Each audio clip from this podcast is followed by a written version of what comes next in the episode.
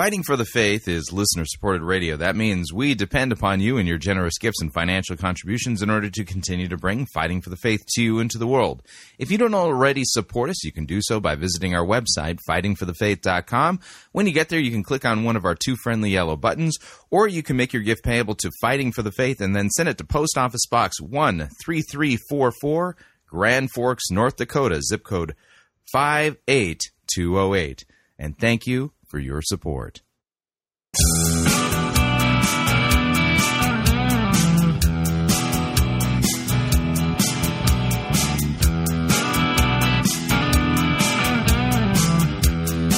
It's time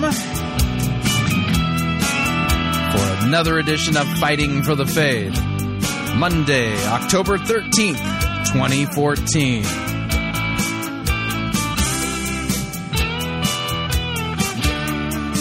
I do believe I'm going to have to play our warning today. It's that kind of program, you know?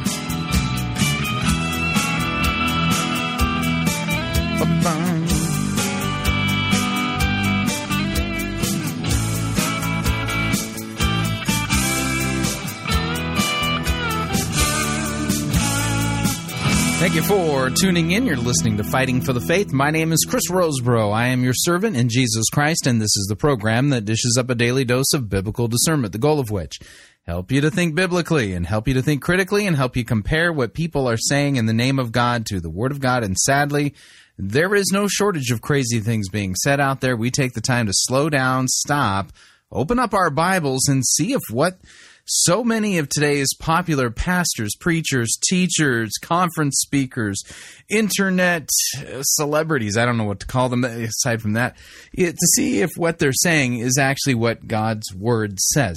A passage for us to consider today, if you would, is found in the Gospel of Matthew, chapter 28. These words should sound familiar to you. Jesus is speaking, and he says, "All authority in heaven and on earth has been given to me.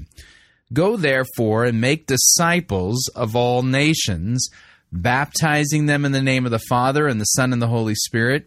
And here's kind of the part I want to highlight today. "Teaching them to observe all that I have commanded you. And behold, I am with you always, even to the end of the age." By the way, those words, "teaching them to observe all that I have commanded you," actually lend themselves to that great Reformation doctrine known as Sola Scriptura. And here's the reason why. We're to make disciples of all nations, right? Those of you who are Christians, part of Christ's church, the body of Christ, we have all been tasked with this job of making disciples of all nations. Baptizing, teaching what? Teaching all that Christ has commanded. Yeah, so where is the only place you can go right now to find the teachings of Christ? Answer, your Bible, the New Testament. So if disciples are marked by those who are learners of the things that Jesus taught, the things that Jesus commanded, that would make them students of Scripture, right? Right. Now, if Jesus is with us always, even to the end of the age, and you take a look at, for instance, cross-reference this with Jude, verse 3. Jude, verse 3. Let me pull this up in my computerized Bible. And Jude, verse 3, I think, actually comes into play here. Here's what Jude writes. This is the half-brother of Jesus. He says, "Beloved, although I was eager to write to you about our common salvation, I found it necessary to write appealing to you to contend for the faith that was once for all delivered to the saints." Once for all delivered to the saints. Well, if the faith has been once and for all delivered to the saints, there's no new doctrine, no new revelation. Christ is with us even to the end of the age. We're to make disciples of all nations until Christ returns at the end of the age, and teaching them all that Christ has commanded, right? That means that the body of Christian doctrine and Christian revelation is going to stay the same from the time of Christ's ascension, if you would, until his return. And where can we go now to find Jesus' teaching? The written Word of God. If the faith has been once for all delivered to the saints, we're not expecting new revelation, new doctrines, new developments in that sense. We have, well, the once for all sufficient Word of God. Those running around who, on, Christian television and other places, and even Christian radio, but not here at Pirate Christian Radio, claiming direct revelation from God, claiming to have all this extra stuff, these fresh revelation and things like that, that doesn't make any sense. The disciples that Jesus once made are those who observe all that he has commanded, and what he's commanded is documented for us in the New Testament. It's in Scripture. It's in the written Word of God, and the faith has been once for all delivered to the saints. We should not be expecting new developments, fresh revelation, and things of the sort. And it always fascinates me that those people who are claiming to be receiving direct revelation from God, that God's talking directly to them all the time, that they're not pointing us to what Christ has said and commanded in the written Word. And they never, ever hear God say, hey, repent of your Bible twisting and heresies. Isn't it weird? Why would God be speaking to these people who twist his word and not have the first thing out of his mouth is knock that false doctrine and Bible twisting off?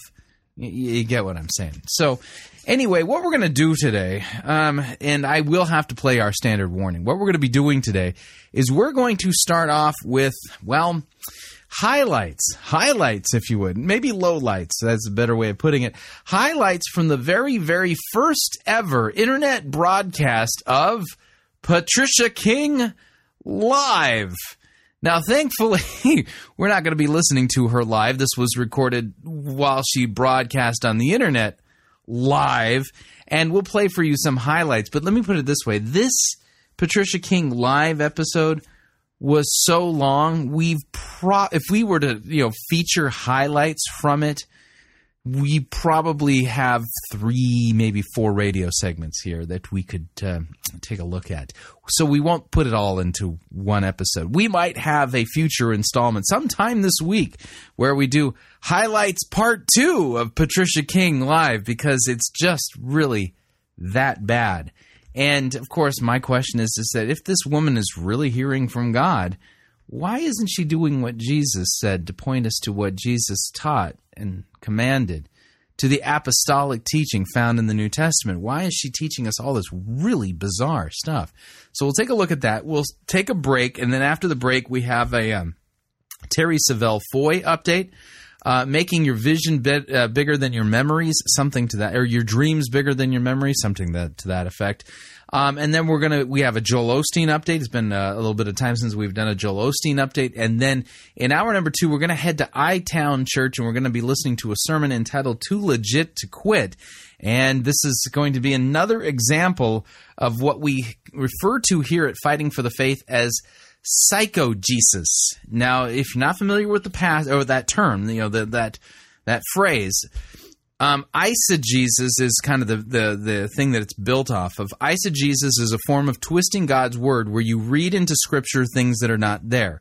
And eisegesis is where you read into Scripture psychological analysis that doesn't exist in the biblical text in order to teach something that is relevant and fresh and, really, tickles itching ears, if you know what I mean.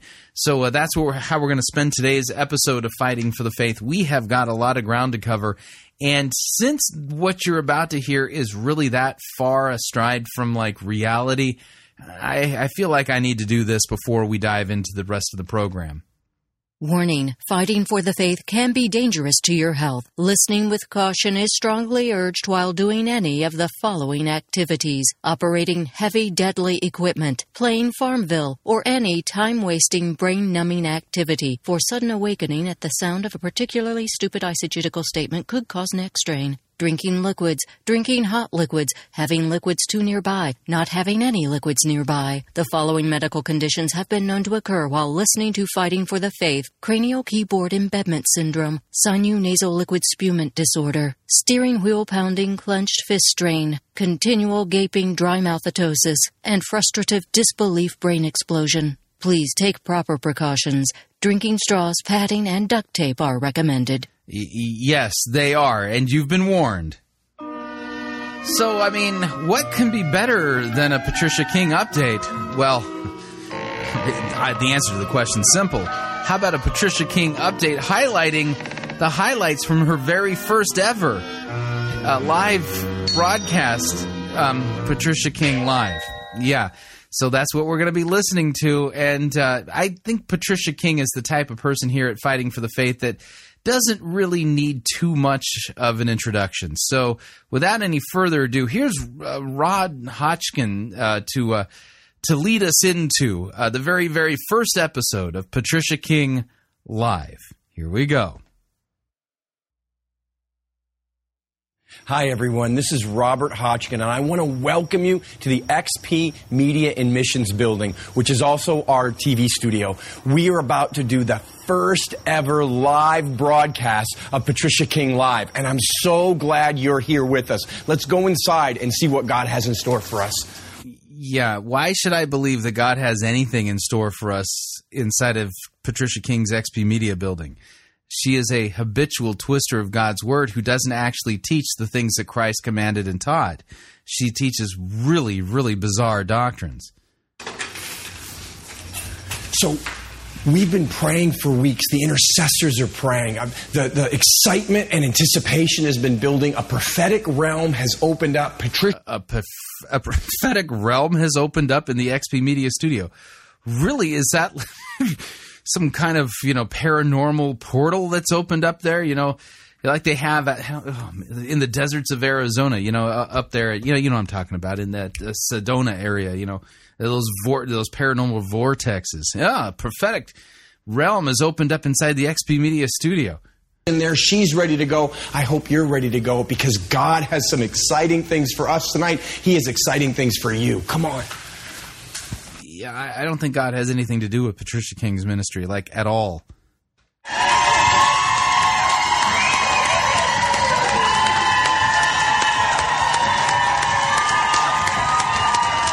Well, they got the live audience riled up. Hello and welcome to this Rosh Hashanah celebration. We are so excited. Rosh Hashanah celebration.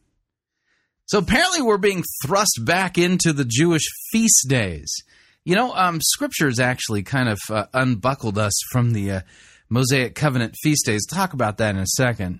About this on many fronts. Number one, it's our very first live broadcast that we have ever done as a ministry, and our first live audience. We've got people in the studio here. We've got them in the overflow room, in the red room, in the hallways. We're having fellowship and food and feasting together as we're celebrating Jesus Christ, who is the head and is crowned this year with his bounty for his people. So I want to welcome you and share a little bit about Rosh Hashanah, actually, because maybe some of you are wondering, well, what is Rosh Hashanah? Because I was there just a few years ago.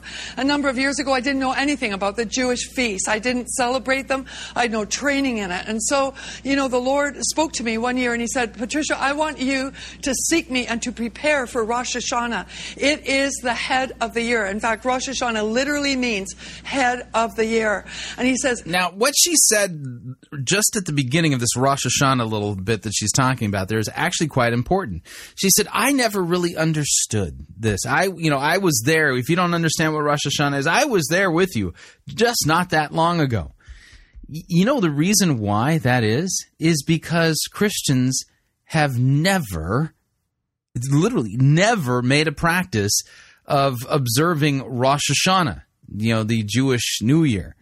And the reason for that is because that under the New Covenant, we're not under the feast days and things like that of the Mosaic Covenant. This is what Scripture says quite explicitly.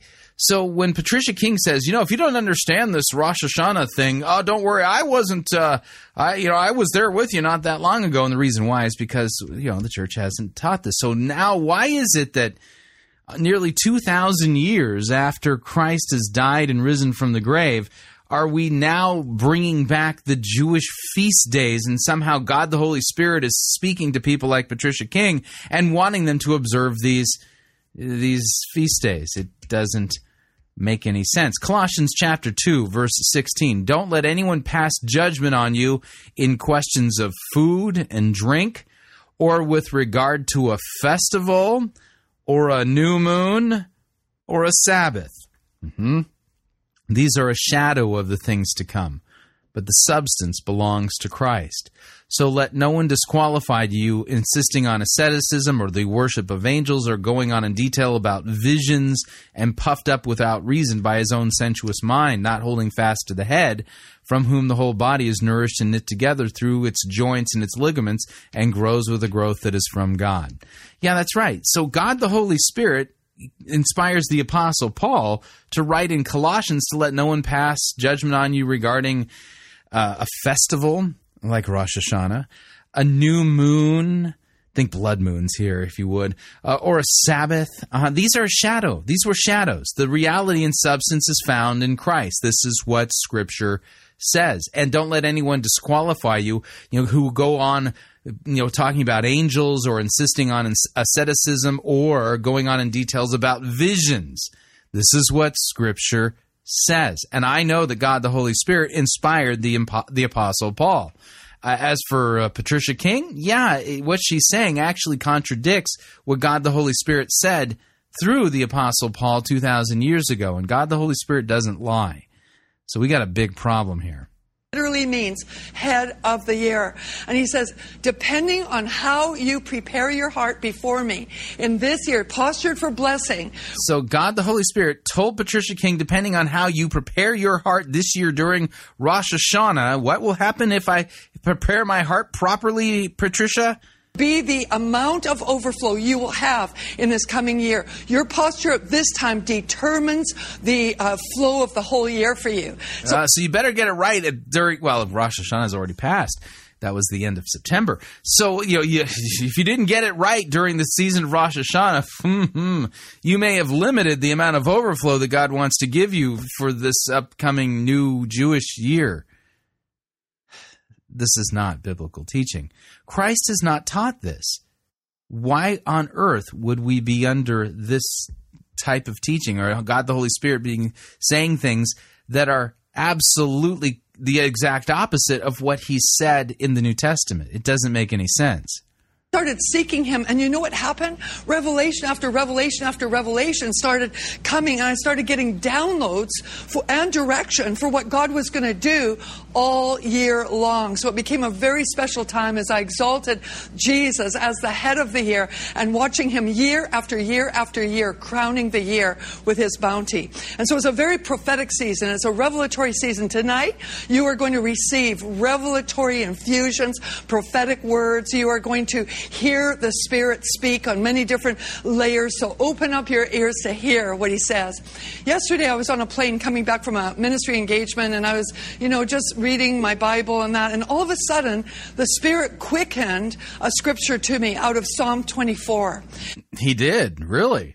It was, lift up your heads, O ye gates, that the King of glory may come in.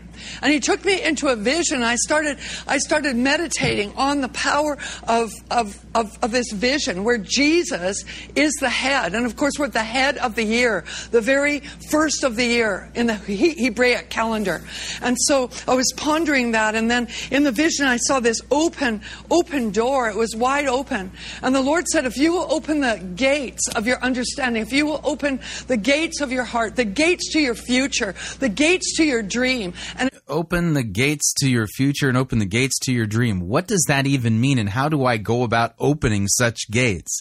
Exalt the head himself at the head of the year. You are going to see the glory of God pave a way for your life and for your ministry in this year. And I started seeing in this vision this glory light coming in, and it was just like Jesus walked right through the open gate, that which I'd opened to him, and it was all this brilliant light, and it was like his invitation was just walk in behind me. The scripture says, who is the King of glory? He is the Lord strong and mighty. He is the Lord mighty in battle. And so he's going ahead to win your victories for you before you even know you have a battle. That's what this year is going to be full of for you. It is going to be an absolutely amazing time as we partner with the Spirit at this head of the year. The reason why we're celebrating big with people from all over the world, there's thousands of you from all over the world who have signed on to this web event. We have had people from different nations saying, I'm staying up all night because it's in a different time zone, because I do not want... People willing to lose sleep for this pablum? This is celebration of the head of the year. And you know what? Jesus is worthy. And as you posture yourself, right now, in the very first day of the new year, you are going to see Jesus crowned this year with bounty for you. I perceive in my spirit right now that there are... You perceive something in your spirit right now, huh? Many of you that are going to be transitioning into major changes this year. And that's why it's really important. Oh, yeah. You're going to be By the way, this isn't prophecy. This is fortune telling. There's a big difference. To bring your heart before the Lord and to establish Him as the head over your life. Because some of these places you're going to be led, you've never been there before. You've never done it before. You might say, well, I don't even have the education, or I don't have the know-how to go where God's calling me to go. But if you say yes to the revelation of the Lord that's coming to you, there's going to be a grace and a favor on you in this year that is going to mark your path like you can't even imagine. We want to be a blessing. A huge blessing to all of you. We have gifts all throughout tonight. We're going to be sowing into your life. We have so many gifts for you. And one of the gifts we have is an opportunity for our prayer team to pray for any request that you have. That's right. So on your screen right now, just under the screen, you will see a tab that says prayer. If you need prayer, just put it there. If you need a prophetic word, just push the prophecy button and we... Push the prophecy button. Oh, my. Okay. So you kind of get an idea for the flavor of what's going on here. Now, I'm going to fast forward a little bit in Patricia King Live so that you can get a little bit more detail as to what is going on here. No joke. She was promoting the whole Four Blood Moons thing, and she goes on at this point, you know, to describe the year 5775. Apparently, you know, with the Jewish New Year, 5775 is a big deal. And then Patricia will go on and actually supposedly prophesy, but she's not prophesying. This is called fortune telling. Big difference, but let's listen in. It's going to happen, but this is the first one this year since 1968, and so this year she's talking about blood moons. April 15th on Passover, on the Jewish feast Passover, we had a blood moon, and October 8th is coming up really soon, right at Tabernacles. We're having another blood moon. Then next year on April 4th, 2015, right on Passover again, another blood moon, and another one next September 28th. During the Feast of Tabernacles. This is so key because of what the prophecy says in Acts chapter 2. In the end days, there's going to be these signs in the heavens. And at that time, it says, everyone who calls on the name of the Lord shall be saved. Therefore, we're in for a big... Yeah, Acts chapter 2 is not prophesying the blood moons. That's happened, you know, these tetrads have happened so many times since Christ has ascended. It's just absolutely ridiculous. This is not what the prophecy regarding the moon turning to blood is about. People are going to be crying out to God in the midst of their despair, their distress, their losses. They will call out to the Lord, and His salvation power is going to meet them at that time. And you know what's significant is today, the very first day of Rosh Hashanah. Do you know that this was a new moon day? We had a new moon here on the very first day of the year 5775. Now, I want to share a little bit about the numerical value, because the number 5 in the Bible actually symbolically, prophetically speaks of the grace of God. And the grace of God speaks of his undeserved, unmerited favor towards us, but also speaks of his empowering ability. So when you're under grace, it empowers you to do the will of God. It puts you right in the path of God. It is never a license for sin, but it will empower you to do righteousness. If you ever hear anyone say, oh, I'm under grace so I can do whatever I want, that is not the truth, and that will only bring destruction into their lives. But this coming year is a year of increased favor and grace for you. And grace is given, the scripture says, to the humble. And so when this is some kind of Jewish New Year, fortune-telling program. Recognize our need for God. He will increase grace. Grace is given to you when you have that humility. And it also speaks of favor, undeserved, unmerited favor. We don't deserve it, but God gives it. It's part of your covenant package. So I have a couple things I also want to... Part of my covenant package? I haven't even opened up my covenant package yet. I didn't even know I had one. With at the end of the show, these are gifts for you. Amazing Grace. This is the hard copy, but you can get the download for free or the hard copies for 50% off during Rosh Hashanah. And these specials will be up until September 26th, until 6 o'clock that night. That's the end of Rosh Hashanah. And then this is the Favor Factor book, which teaches you how to walk in the divine favor that God has for you. When favor is operating in your life, you'll have promotion, open opportunities. You'll be a blessing. Yeah, I noticed that Patricia King Live is all about selling her heretical books. Blessings will be attracted to you. It's awesome. And God is going to increase favor upon you in this year.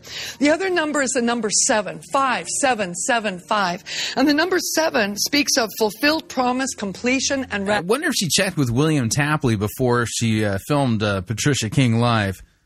This is a year for you where you are going to have fulfillment of promise.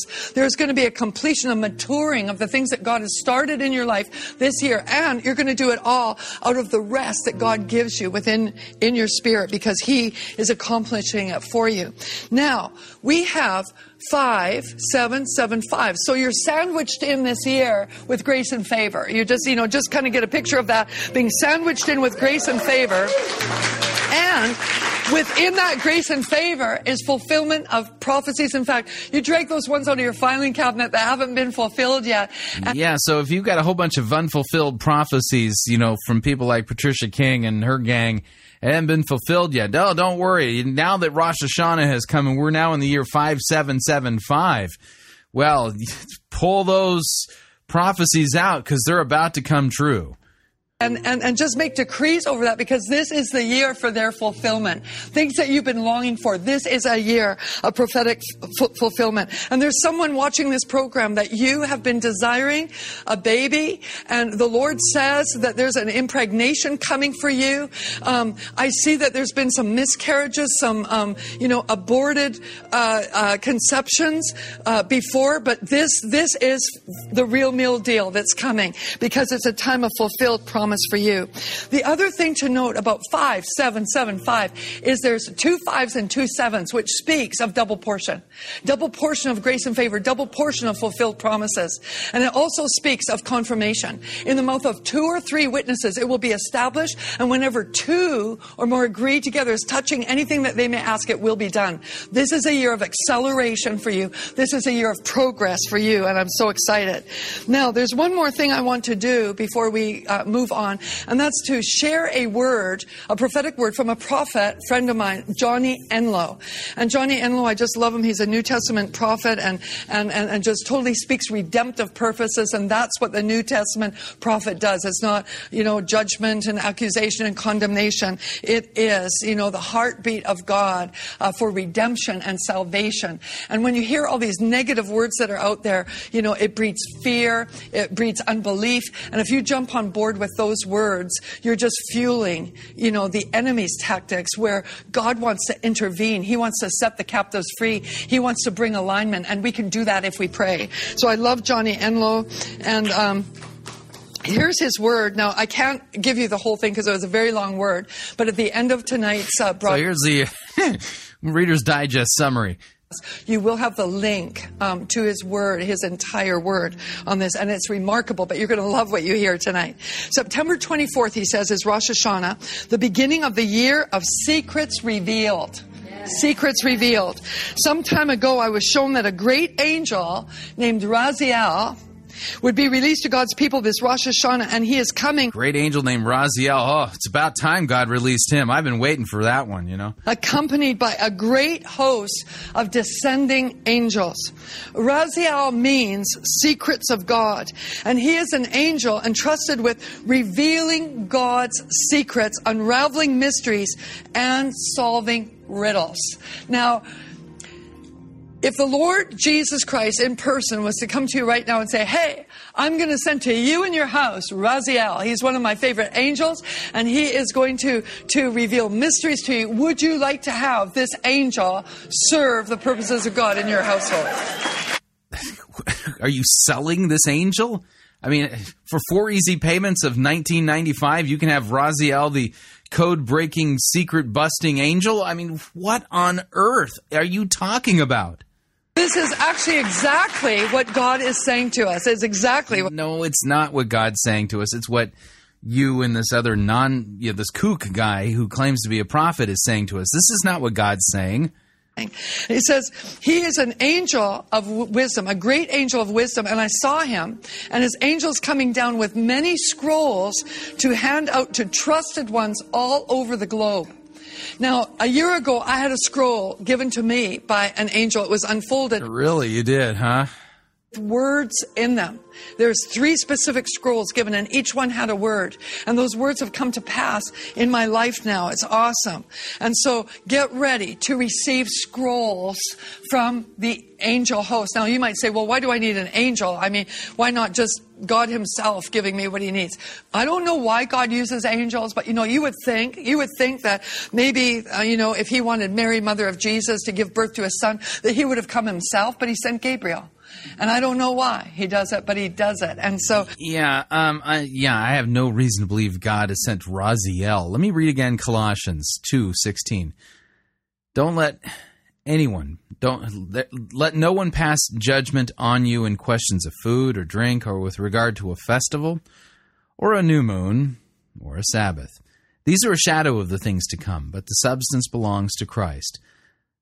Let no one disqualify you, insisting on asceticism and the worship of angels, going on in detail about visions, puffed up without reason by his sensuous mind, and not holding fast to the head, from whom the whole body is nourished and knit together through its joints and ligaments, and grows with a growth that is from God.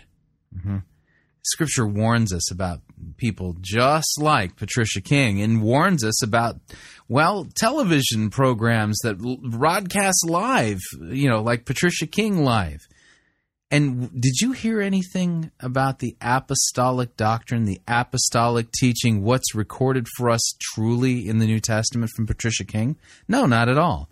But yet Jesus says, all authority in heaven and on earth has been given to me. Go therefore and make disciples of all nations, baptizing them in the name of the Father and the Son and the Holy Spirit, teaching them to observe all that I have commanded you. Behold, I am with you always, even to the end of the age.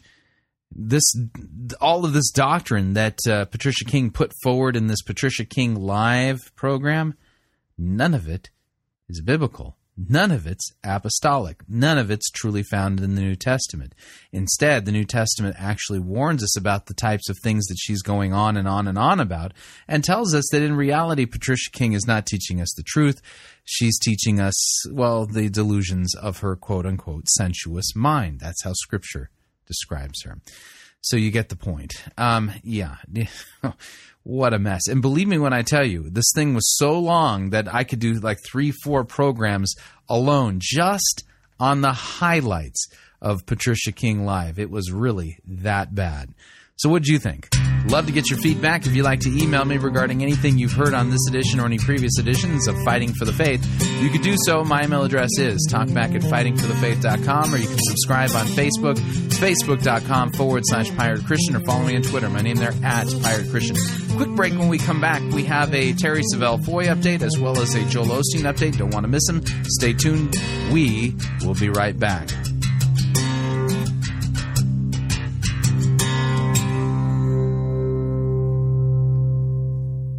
No itching ears are scratched here. You're listening to Fighting for the Faith.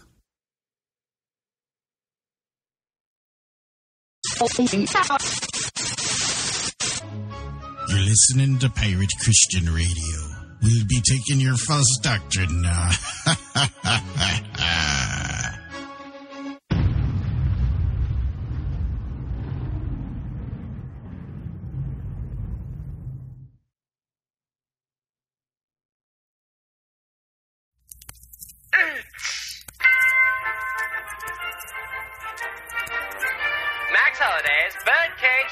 Presents Church Day Select.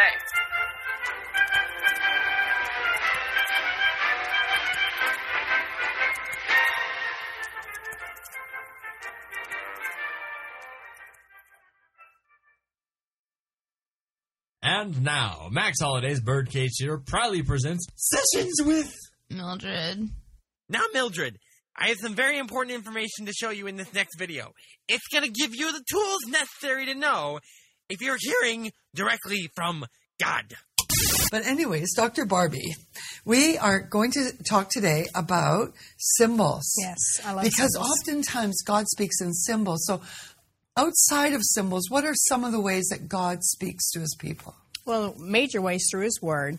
But his Holy Spirit speaks to us and communicates to it through a symbolic language, through even signposts on the highways, through music, through the dance, through nature. The other day I was at your home, and a dove kept flying by the window. And to me, it was the Holy Spirit bringing messages through the dove appearing, which represents the Holy Spirit. So as you can see, Mildred, God talks to us in many, many, many ways in everyday life, which is why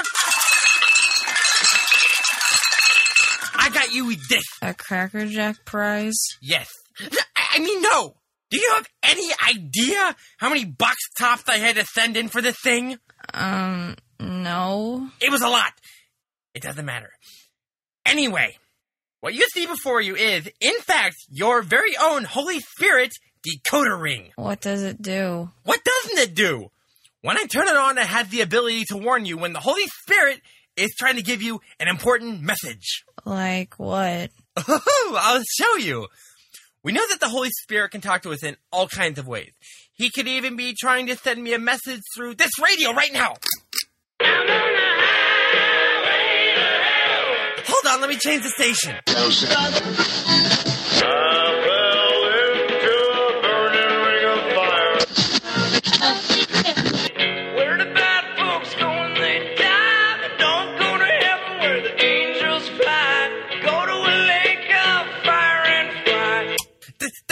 Radio for now. Let me help you turn on the ring.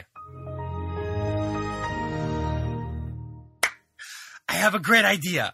Why don't you take it out for a test drive? Aren't you gonna come with me?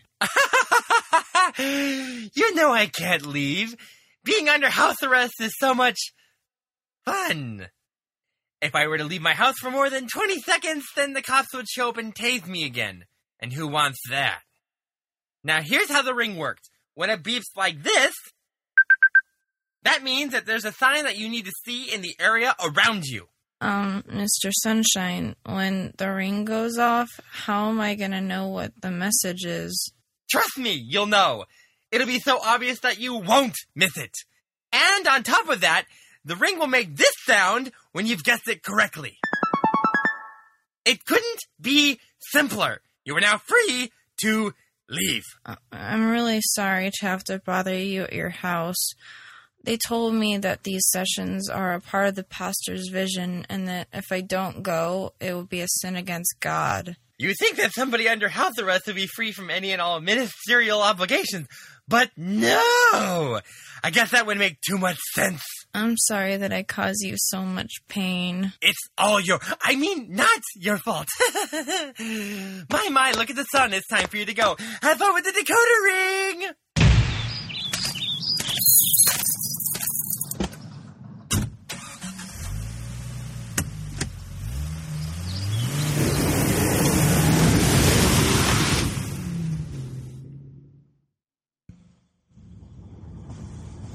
I wonder when this is gonna go off.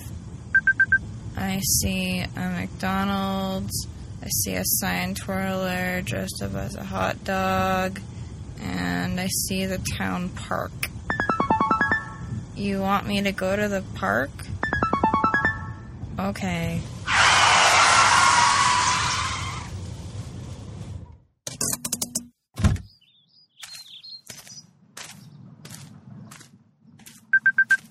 There's a dog eating grass.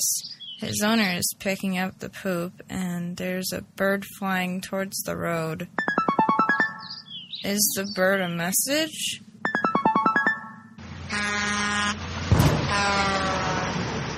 The little bird just got hit by the truck.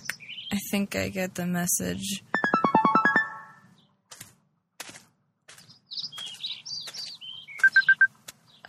All I see now is a couple having a picnic by the pond. You are such a jerk! I think they just broke up.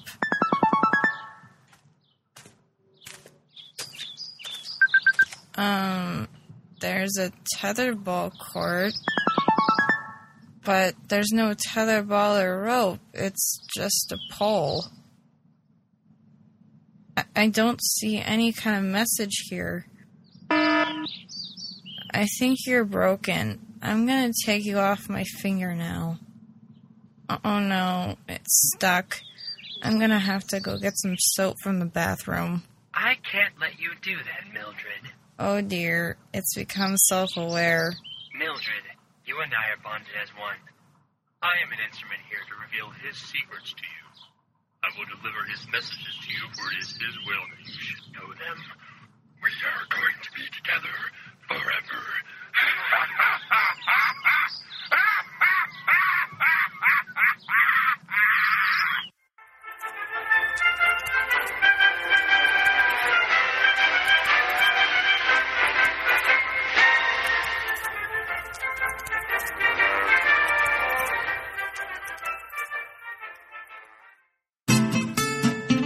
Don't pay more for travel than you need to.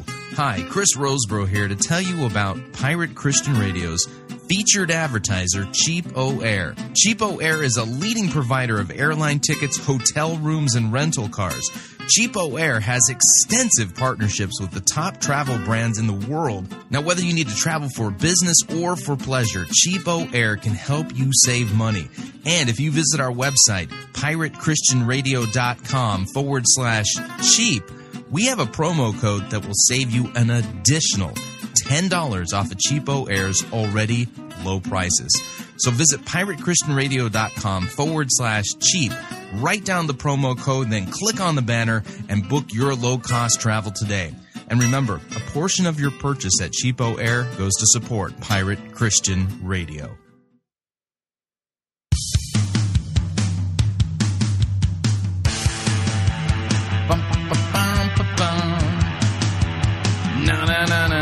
All right, we're back.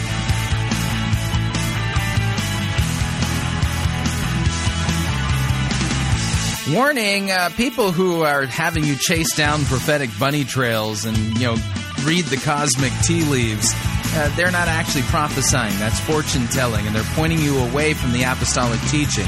Just a reminder, Fighting for the Faith is listener-supported radio. That means we depend upon you and your generous gifts and financial contributions in order to continue to bring Fighting for the Faith to you into the world. And you can partner with us by visiting our website, fightingforthefaith.com. When you get there, you'll see our two friendly yellow buttons. One says donate, the other says join our crew. When you join our crew, you are signing up to automatically contribute $8.95 every month to the ongoing work and mission of Fighting for the Faith and Pirate Christian Radio. It's a great way to support us. And of course, if you would like to specify the amount that you would like to contribute, you could do so by clicking on the donate button, or you can make your gift payable to Fighting for the Faith, and then send it to Post Office Box 13344, Grand Forks, North Dakota, zip code 58208.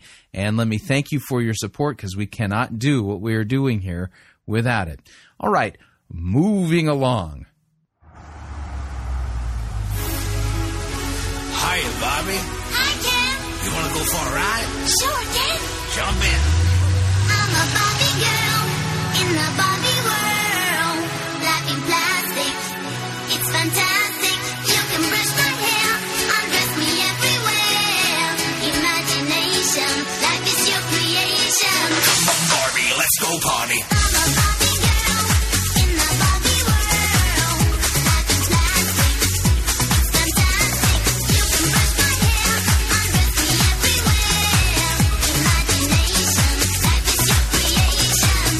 That's our Terri Savelle Foy update music, Barbie Girl. Okay, now the name of the video that we're going to be listening to from Terri Savelle Foy is entitled Make Your Dreams Bigger Than Your Memories. And, of course, I've kind of have this problem, and that is that I don't seem to recall the biblical texts, you know, or the teachings of Jesus or his apostles where this was what they taught us to do.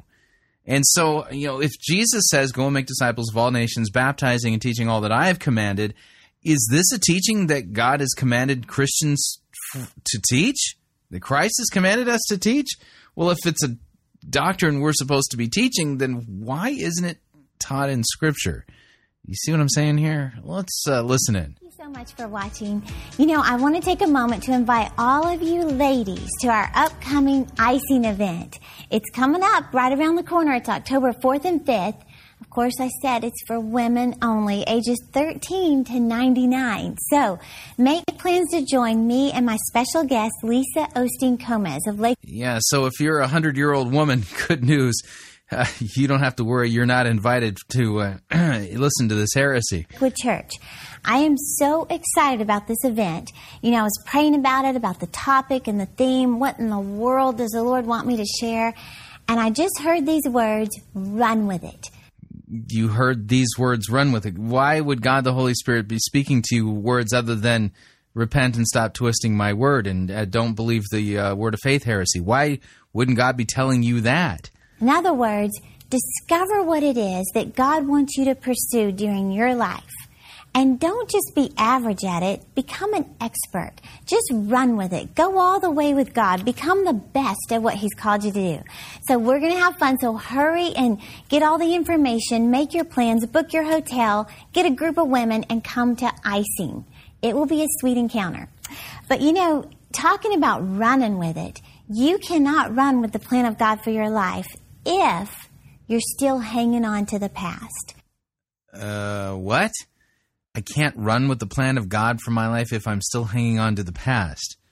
So hanging on to the past disqualifies me from the plan of God? What passage says this? And you know, this week on the podcast, I want to talk to you real quick based on the title of the first book I ever wrote, which was called Make Your Dreams Bigger Than Your Memories. You know, it says here on the front, don't let your past keep you from your future. You know, I only know how to speak from experience, and I obviously wrote this book based... That's an important statement. I only know how to speak from experience. Your experiences do not rise to the level of Christian doctrine that I should be believing, teaching, confessing, or defending. Based on my own personal experiences of hanging on to the past, not being able to fully embrace what God had for me. In fact, listen to these words. Shame and guilt will keep you from your calling. Mm-hmm. Shame and guilt will keep me from my calling. That's not found in the Bible. That's not a biblical text. Shame and guilt will keep you from your calling. Jesus never taught this. Why are you teaching it? You know, if you've ever heard my testimony before, just bits and pieces of some of the junk I went through, you've probably heard the story of how when I was in college, well, first of all, you know, I grew up this overachiever. People kind of described me as the happy-go-lucky kind of girl, cheerleader all through school, was blessed to be the homecoming queen. And, you know, God just favored me with so many awards and wonderful things. And then as far as academics, you know, I was on the dean's list nearly every semester of college, just that overachiever. Well, my last semester, I'm talking 3 months before I graduated from college, I got pregnant before marriage. And you talk about devastating. And, you know, it was just shame and guilt came all over me, so consuming to where, I mean, I even wrote in my journal, laying on the floor, I said, I want to die. And I really meant it. I couldn't bear the fact of just telling my parents what a horrible person I really was. I wasn't this happy-go-lucky girl. I was hiding so much pain, things that I hadn't shared with my parents, hadn't shared with anybody. So your parents didn't know that you're a sinner? Listen, I'm not trying to make light of sin, but see, the thing is there's a way to deal with sin. And the shame and the guilt that you felt regarding your sin probably is due to the fact that you know that you did not measure up to what God has revealed we should be doing. And when this happens, shame and guilt, well, that's God convicting us of our sin. But the solution to that is the forgiveness of sins, won by Christ on the cross. If we say we have no sin, 1 John says, we deceive ourselves and the truth is not in us. But if we confess our sin, God, who is faithful and just, will forgive our sin, cleanse us from all unrighteousness. So, you know, what you're describing is sin. The solution to sin is forgiveness. Forgiveness won by Christ on the cross, confessing that you've sinned against God, and in this particular case, sure, your sin impacts your parents, and you've sinned against them, and you confess, and you say you're sorry, you repent, and you ask to be forgiven. This is how Christians are to deal with sin. All the pain and things from being violated as a young girl, things like that, but the shame and the guilt that came on me, it took root in me. And, you know, after that experience, I mean, I jokingly, I said to my roommate when I found out I was pregnant, I said, I'm just going to head west. I'm just going to run away and head west. And she said, you don't even know which direction is west. We're going to get through this. Well, it was a journey. I mean, it was a process. And, you know, I got married and my husband and I did the best we could to overcome the past and move on with our lives. And, you know, it's amazing how on the outside, everything can look fine. But what's going on the inside? What's going on the inside of you that nobody else knows? Those memories, the pain, the unforgiveness towards yourself, towards other people, those things that are on the... First mention of anything to do with forgiveness. I mean, how can you talk about sin in your own life and not talk about the cross and how Christ has bled and died for those sins? Inside of you that nobody would know, but you know it's there. You know, that's how I was. And I remember being at a convention and Oral Roberts walks in and all of a sudden in front of everybody, he points to me and he says, there's something you're not letting go of. You talk about humiliated. Well, here's this famous man of God and all the TV cameras are on us and he's pointing right in my face saying, there's something you're not letting go of. Well, I didn't even know what he was talking about, and he told me to lift my hands, so I raise my arms, and he starts hitting my elbows, saying, let go, let go, let go, and I'm standing there. Yeah, that's really creepy. Where is the cross? Jesus says, baptizing, teaching all that I have commanded. Where is the command to repent, to be forgiven? Where is the cross? This is the center of the new covenant and the apostolic teaching in the New Testament. Thousands of people, and I'm thinking, of what? Like, I don't even know what he's talking about. Well, God knew what he was talking about. It was seriously probably weeks after that. I'm just out walking around this track at this football field, and I'm just saying, Lord, what was Mr. Roberts talking about? What is it that I need to let go of? And I knew in my spirit the Lord was saying, it's the shame of your past. Let it go. Yeah, the message of the cross is not, let it go, let it go. Yeah, and it's not let it go. It's be forgiven. Ah! Yeah, you get the point here. We're dealing with sin. The solution to sin was given to us by Christ. The solution is not let it go. It's repent and be forgiven. That's the solution. So you get the point. And so that's our Terri Savelle Foy update. And, of course, it seems like, you know, every time we have a Terri Savelle Foy update, you know, we can't not have a Joel Osteen update as well. So, true to form, here we go. When I'm feeling lonely, sad as I can be, all by myself, an uncharted island in an endless sea. What makes me happy fills me up with glee. Those bones in my jaw don't have a flaw. My shiny teeth and me. My shiny teeth that twinkle just like the stars in space. My shiny teeth that sparkle adding beauty to my face. My shiny teeth that glisten just like the Christmas tree. You know the walk of miles See me smile. Woo. Shiny Teeth and Me. All right, that's Chip Skylark and Shiny Teeth and Me. That's our Joel Osteen update music. So we're going to be listening to a portion of a Joel Osteen message entitled Prepared Blessings. And, oh, man, we've got a big problem with this particular message, and it'll make itself evident as to what the problems are, and I'll point out biblically what's missing here. Now, remember, I've been on this kick lately trying to give you some of the finer points of discernment. Part of discernment, a major part of discernment, is not only listening for what somebody says, but also listening for what they don't say. Yeah, a half-truth is still a whole lie. That's kind of an important thing to keep in mind. So here's Joel Osteen about prepared blessings. Here we go.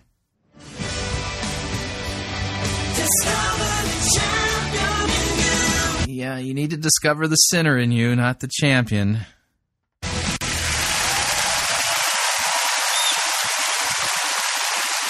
Well, God bless you. It's always a joy to come into your homes, and if you're ever in our area, please stop by and be a part of one of our services. I promise you, we'll make you feel right at home. But thanks so much for tuning in, and thank you again for coming out today. And I'd like to start with something funny. I heard about this 85-year-old man. He was out fishing one morning, and he heard this voice saying, "Pick me up." Looked around, didn't see anybody, thought he was dreaming. Heard it again, "Pick me up." He looked down and saw a frog. He said in amazement, "Are you talking to me?" The frog said, "Yes, pick me up and kiss me, and I'll turn into a beautiful bride." The man quickly picked the frog up and put him in his front pocket. The frog said, "Hey, what are you doing?" I said, "Kiss me, and I'll turn into a beautiful bride." The man said, "No thanks. At my age, I'd rather have a talking frog." Hold your Bibles up. Say it like you mean it. This is my Bible. I am what it says I am. I have what it says I have. I can do what it says I can do. Today, I will be taught the Word of God. No, you won't. I boldly confess, my mind is alert, my heart is receptive, I will never be the same. In Jesus' name, God bless you. I want to talk to you today about prepared blessings. When God laid out the plan for your life, He lined up the right people, the right breaks, the right opportunities. Now, do you recall Jesus ever teaching this or commanding the apostles to teach this doctrine? I can't think of a single passage or even a single church father that spoke like this. He has blessings that have your name on them. There is promotion, contracts, a business, a spouse. He's already destined them to be yours. And if you will stay in faith and keep honoring God, if you will stay in faith. Now notice what the rewards are. The stay in faith, all of the rewards are temporal. What about eternal life? One day you will come in to what already belongs to you. It's a prepared blessing. Yet Jesus says, "I go to prepare a place for you." That's what Jesus says, and He went up to heaven to do it. Why is it that your focus is on the temporal, the here and the now, the thing that is passing away? I mean, the reality is that any blessings that you receive here in this life are temporal. Your life is like a vapor. Why are you not talking about how Jesus said, "I go to prepare a place for you," and the place He was speaking about was the heavenly kingdom? This is what happened way back with Adam and Eve. In the book of Genesis, it talks about how the first 5 days, God created the heavens, the earth, the sky, the land, the water. Yeah, now this part of his sermon, is a pretty decent synopsis of the days of creation. Listen in. When He finished the big things, He didn't stop there. He started on the small things, the details. And God planted a garden. He put beautiful flowers in it, luscious fruit. He designed these rivers to flow through it. He put precious treasures in the ground, onyx, gold, silver. He went to great lengths to make sure it was exactly like He wanted it, down to the smallest details. When He got finished with it, He put the last touches on this magnificent garden. The scripture says He took Adam, whom He had just breathed life into, and put him in the garden. Notice, Adam came in to a prepared blessing, something that God had already finished for him. He didn't get there and have to work night and day and constantly struggle and think, "How am I going to survive?" There were fruit trees all around. Crystal clear streams flowing right before him. Provision everywhere he looked.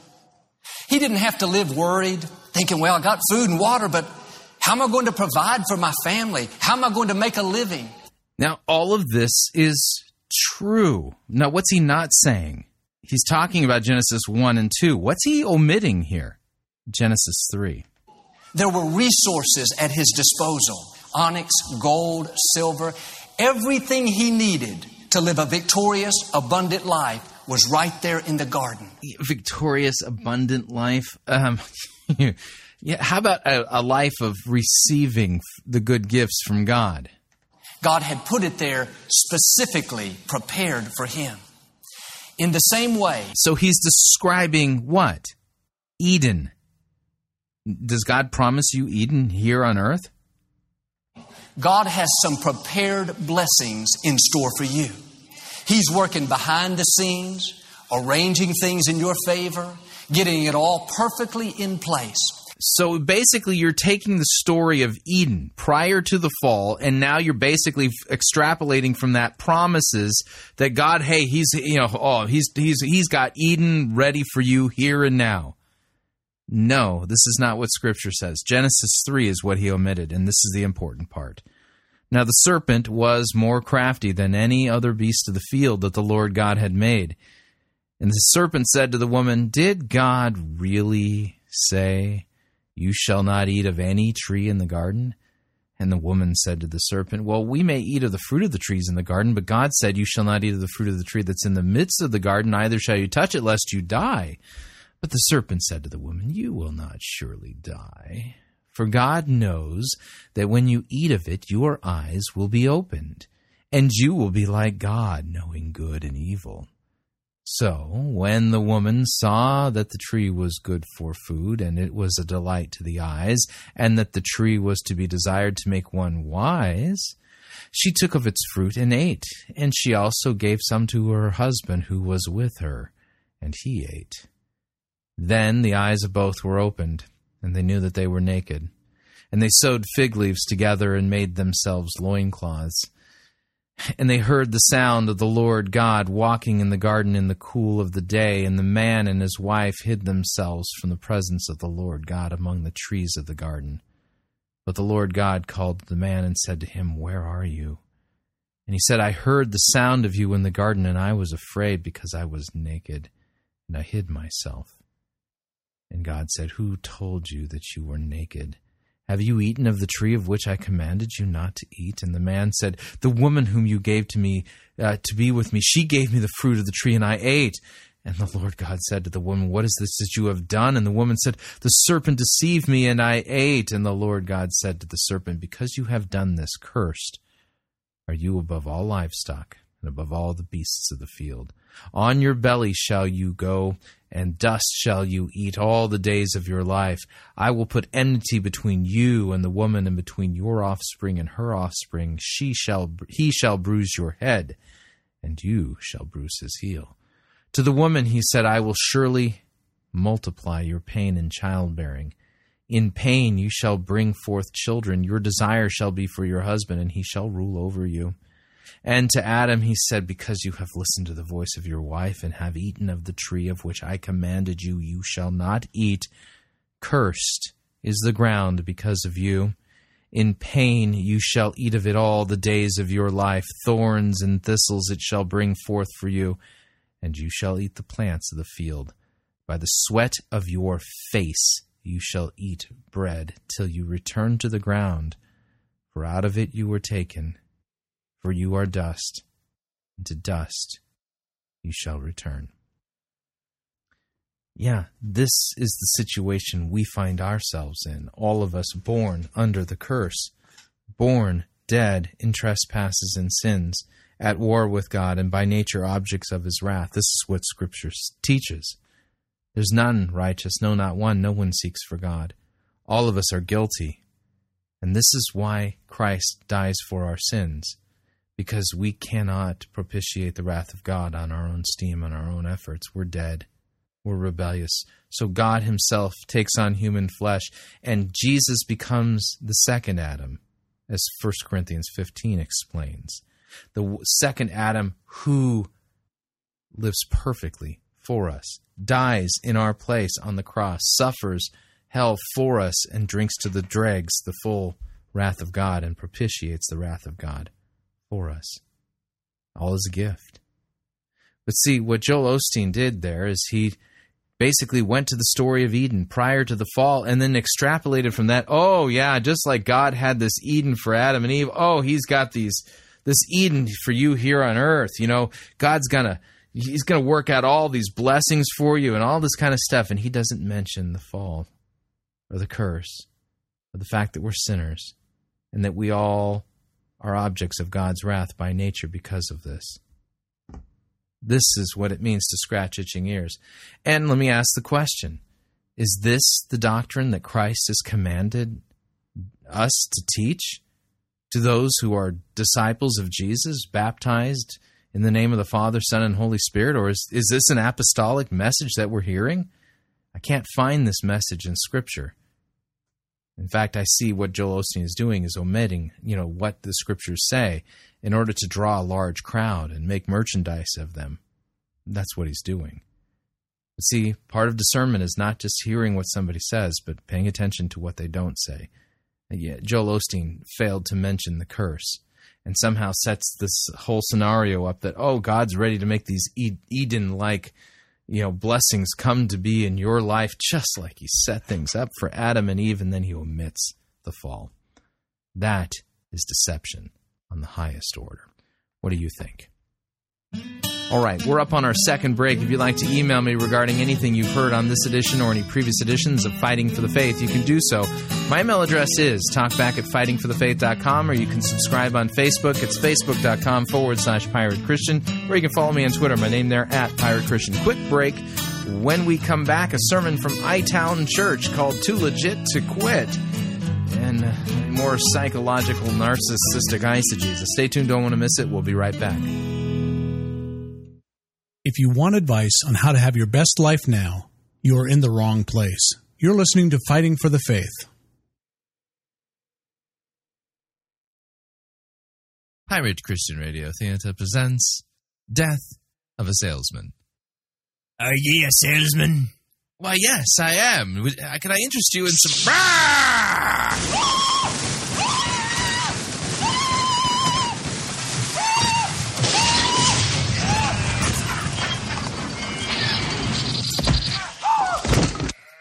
You're listening to Byron Christian Radio.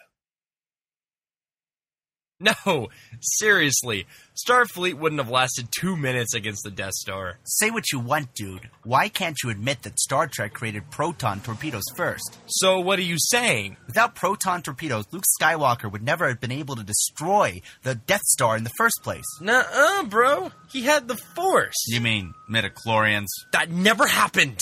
Those movies were just bad fanfics. Hey, have you two seen any Daleks around here? No. That's funny. We just picked up a distress signal and decided to check it out. Well, we haven't seen any... Come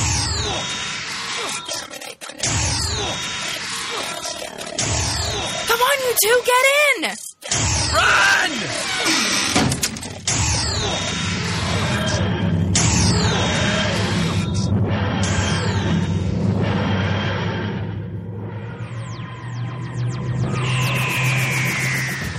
Never fear, nerds of the world. It doesn't matter whether you're into Star Wars, Star Trek, or Doctor Who. Think Geek has something for almost every fandom around. Celebrate your love of all things nerdy by going to www.piratechristianradio.com/geek.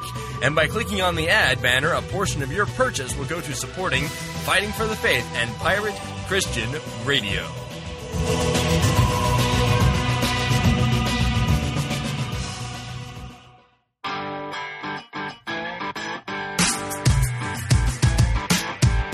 All right, we're back.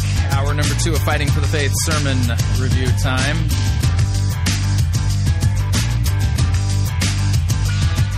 I know this is going to sound basic. Maybe that's the right way to put it. But here's the idea. You can't teach sound doctrine while twisting God's word. I mean, I know that sounds like revolutionary kind of thinking here, but that's kind of the basic premise behind our sermon review today. But let's do this right.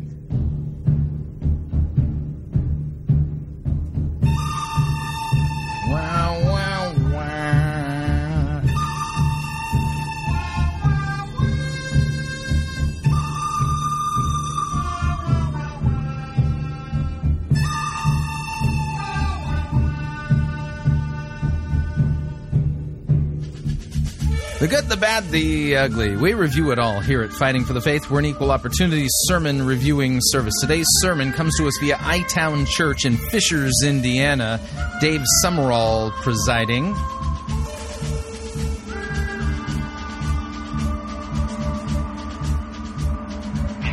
The name of the sermon is entitled Too Legit to Quit. Too Legit to Quit. And we're going to hear some more psychological, narcissistic eisegesis pertaining to the story of Jacob and Esau. It just seems like the psycho-Jesus phenomenon, well, it has ground zero. You know, the story of Jacob, Esau, Isaac, and Rebecca. It's just absolutely fascinating how all this works. So, I mean, you'll kind of get the idea of what's going wrong pretty quick in this sermon. The problem is you can't teach sound doctrine. You can't teach those things which Christ has commanded us to teach, the faith once for all delivered to the saints, while twisting God's word. The two are mutually exclusive, if you know what I mean. So let me go ahead and back off the music here and kill the music. Without any further ado, here's Dave Sumrall and his sermon entitled, Too Legit to Quit. Here we go.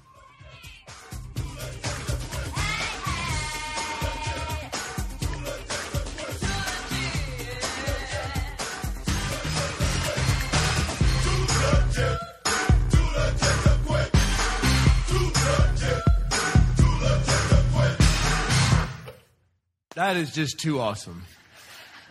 I love it. I love it. Welcome, everybody, to the first installment of this series that we have called Too Legit to Quit. Go ahead and grab your message notes, and I'm going to give you a picture of where we're going with this series. First of all, I want to say happy birthday to iTown. Today is our 4-year anniversary as a church. Yeah, awesome. We had the launch of our Castleton campus this morning. They joined us live for the teaching for the 9:15 and the 10:30 service. And I'm happy to report back to you that we had 408 people attend down there in the two services. Isn't that amazing? Better than that, 23 people made decisions for Christ today. So you can give God an even better hand for that. Isn't that wonderful? Awesome. Awesome. In this series, we're going to use the opportunity to spend the next couple of weeks just talking about some issues that are pressing in all of our lives. And one of them, I believe, is the whole subject of parenting, how to have proper relationships with our kids and parents. And so some of you have kids you're trying to raise correctly. Some of you are worried about having kids because you're worried about raising them correctly. Some of you have parents that you're trying to raise correctly. And so we're going to help you with all those relationships next week. And then in week 3, we're going to talk about the relational part of our lives. Many of us have been wounded by relationships in the past, and we're harboring some things or maybe have some wounds that God wants to touch so that we can have healthy friendships. I think one of the most toxic things that happens to all of us is that we get hurt by people and we start to shut down from relationship. And we're starting a brand new small group semester the first week of September. And I want so desperately for all of you to be a part of it, because I'm just telling you that life change happens in friendships. And so I promise you there are people, this church is big enough, there are people here who attend that are probably very similar to you in tastes and interests and people you get along with.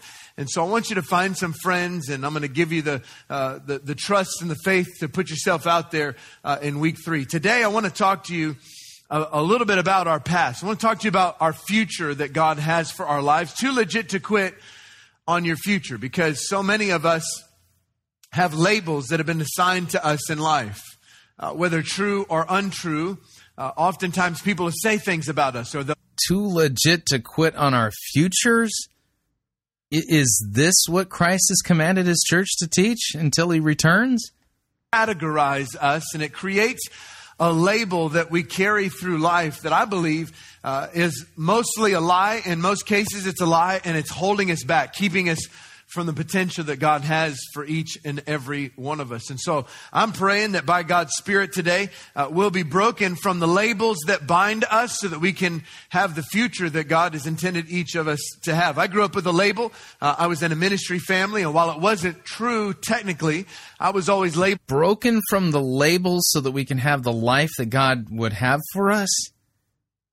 I thought that Christ sets us free from slavery to sin, death, and the devil. I had no idea that Jesus, frees us from, the toxic thing known as labels. Is the big problem that the world faces that with a bunch of people out there running around that have been improperly labeled? Preacher's kid.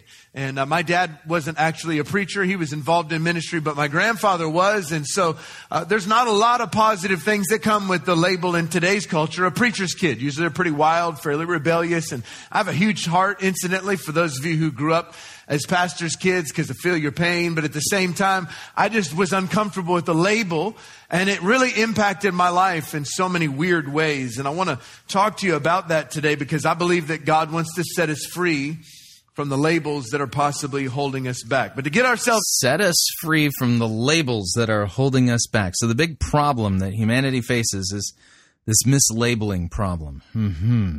Yeah, those labels, they can wreck you, man.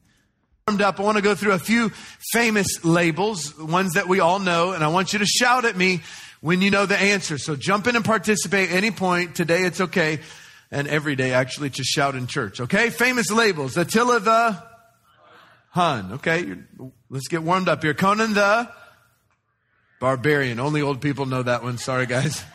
Usually a very weak answer. Billy the...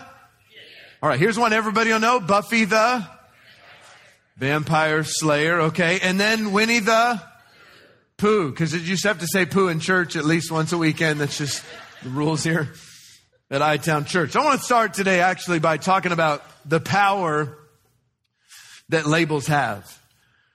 Because the power that labels have. I mean, which biblical text is going to show me how this terrible thing known as labels, I mean, and this power that it has? This doesn't make any sense. And deliver us from labels, Lord, for thine is the kingdom and the power and the glory. They have incredible power in our lives. We're actually going to look for a couple of minutes at this guy that had a really bad label, got a pretty bad start at life. His parents' names were Isaac and Rebecca. We study them. So we're going to study the story of Isaac and Rebecca and the effect that labels had on their children. What? This is in the Old Testament, and they were good people, but they were terrible parents from the standpoint of they did not plan what they would name their children. This is a wildly innovative retelling of the story of the birth of Jacob and Esau. So the setup is this, is that, well, you got Isaac and Rebecca. They're good people, but they didn't think through what they were going to name their children. So this is the setup for the story. Please tell me more. Like, didn't they know you're supposed to go on a website and have like 87,000 conversations about what your children's names would be? Well, they did not. And so when their kids were born, they named them after their physical defects, which is really weird to me. And so the first son came out, and he was super hairy, like covered in hair and like an animal. And so they called him Hair. That's what Esau means. His name is Esau, but it literally means hair. So they just call it Hair. And then the next... Oh, no. Oh, he was... Oh, that's terrible. They bound him to an awful label. I mean, I'm sure he had issues all growing up and for his entire adulthood. He probably had to go to therapy because his parents named him Hair. Son came out, and he was holding the ankle of his brother, and so they named him Jacob, which means heel. Like heel grabber, yes. Holding on to your brother's heels. They're like, Hair, heel. I'm done. Like, now notice he's not actually reading the biblical text here from the book of Genesis. No, he's giving us a summary. So he's set this up that, Isaac and Rebecca, terrible parents. And now these kids are going to have problems, issues, because of the labels that were put on them by their parents. you just can't make this nonsense up. My work here. It's just terrible. It's a terrible parenting. And you can imagine in Jacob's life with a name like Heel, he probably didn't feel love, probably didn't feel like he was all that planned, probably didn't feel the affection or the affirmation that a young man would probably need to be successful in life. So this label was keeping him back from being successful in life. I mean, he really wanted to be the CEO of a Fortune 500 company, but his parents labeled him with the name Heel. And, now he doesn't feel loved and nurtured and doesn't actually have the right emotional bonds, to his parents and to his brother. And this has just destroyed him. Oh, this is terrible. I can't believe that I've never understood this from this biblical text. If only I had known the psychological trauma that Jacob was going through because of the power of labels. And it started to play out in some weird ways, and I think labels do the same thing to us. If you're going to take some notes today, get your pen ready. Jot this first one down. Labels affect our identity. Quick, take notes here. Labels affect our identity. Yeah, Bible twisting could affect our eternity. And that's what you're doing, Dave. First thing that labels do when they hold us back is they have power over our identity. Genesis 25, verse 27, we pick up the story. The boys grew up. Esau became a skillful hunter, a man of the open country, while Jacob was a quiet man, staying among the tents. And so Isaac, the dad, who had a taste for wild game, loved Esau, but Rebekah, the mom, loved Jacob. Now, there's nothing wrong with being loved by your mama. But the problem here is that obviously, there's something, the Bible's pointing to something that's a little unhealthy that's taken place, because most of the guys would... Bible's pointing to something unhealthy. So psychological, narcissistic eisegesis is going on here. This is otherwise known as psychogesis. And the Bible is nebulously pointing to the psychological disorder here, but yeah, it doesn't come right out and say it. But thankfully, we in the 21st century, we can psychoanalyze this situation and realize the dysfunction in this family that was caused by the fact that they labeled their children with such terrible, awful labels. Did they not understand that labels have such power over us? Out hunting in the culture, like it was unnatural to stay amongst the tents. That's where the women and children would hang out, and the men would go hunt, and they would take care of the cattle and all of the industry, and they'd work, and so. You can see probably a little bit of rejection playing itself out in this little guy that probably didn't love his name Heel, because he probably just didn't feel that love by his dad. And then we see something, an interesting dynamic in the parent relationship, that Esau was just naturally good at something the dad had an affinity for. And so there's kind of a natural connection between that father and son. And because of it, he pulled away and swung closer to his mom. So he became kind of like a mom, more of a mama's boy. Again, all of this is psychogesis. You're reading this into the biblical text. It's not actually there. He felt really out of place in that culture. It would have been really strange for him to be that way. And I think a lot of us probably have labels that make us feel that way. Like, man, I just don't, my identity's messed up. I don't feel like I fit in my family. Don't feel like I really have the love and affection of my parents or the people who are supposed to love me, and I'm feeling kind of like a heel, and certainly probably felt misplaced, even generationally, because these days it's not very uncommon to be more of a mama's boy. Or, he probably thought, if I lived in 2013, 2014, I'd go get my hair frosted and nobody would care, But those days, hanging around the tents is just a little strange. And so... what do you know about ancient Middle Eastern culture? Yeah, I'm not convinced you know anything about it. Impacting the way that he's seeing the world and his identity. I think it happens to so many of us. Our perspective of the world is skewed because these labels that have been assigned to us or that we've assigned to ourselves. Second one, jot this down, is that labels affect our decisions. Oh, yeah. Poor Jacob, he and Esau, they were both making bad decisions early on because their parents were terrible in how they labeled them. Labels also affect our decisions. Jacob's family had some issues. They were a wonderful family. In fact, Abraham, his grandfather, was the one who had the initial promise to be the father of many nations. And he was the one that took the step to begin moving, and God started working in their family and in their family's lives. In Genesis chapter 20, we find out he still had some issues. Verse 1, it says, Abraham moved on from there into the region of the Negev and lived between Kadesh and Shur. For a while he stayed in Gerar. And there Abraham said of his wife Sarah, she is my sister. Then Abimelech, king of Gerar, sent for Sarah and took her. Now, a couple of things that are going on here that are a little strange, okay? The first thing is that in chapter 18, God said of Sarah that she was too old to have children anymore. And two chapters later, she is still so fine that a king wants to marry her. You talk about a cougar, you know what I'm saying? Like in Scripture, she's just a really good-looking older lady.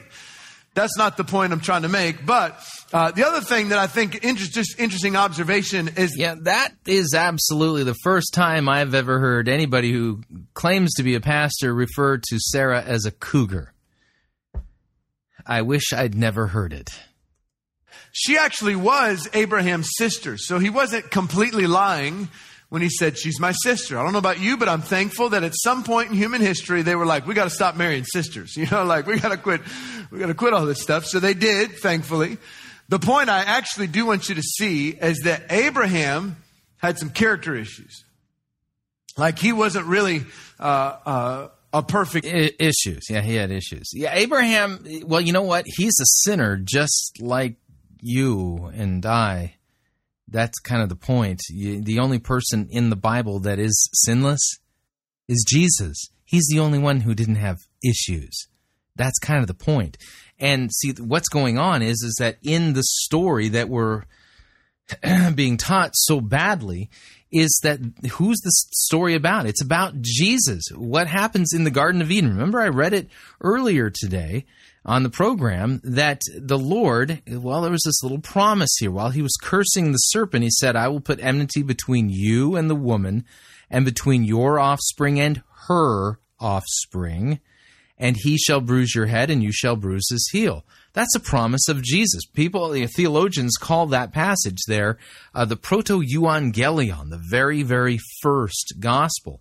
And so the reason why we follow the story of a particular genetic line in the Hebrew genetic code, if you would, through the generations that are recorded in the book of Genesis, is specifically due to the fact that what's going on here is we're following the line of the Messiah.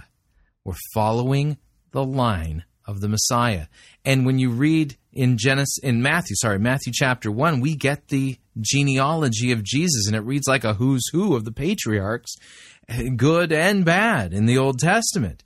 And there's a reason for that. It's because everything is coming to a head, the apex. It's all pointing us to Jesus. And I'll kind of point this out, in his psychological misanalysis of the parenting skills of Esau and Rebekah, because, they're terrible. Did they not understand the power, negative power of labels? That's not what's going on in this text. Genesis 25:19. These are the generations of Isaac, Abraham's son. Abraham fathered Isaac.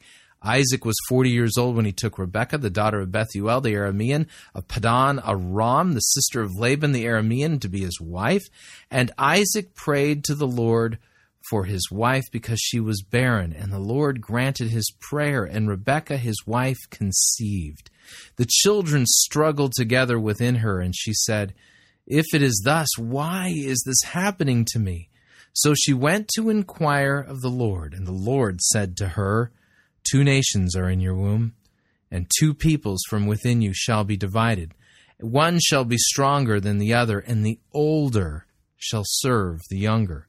And so even back then, who's the one that's going to have the Messiah coming through? It's not the firstborn, Esau.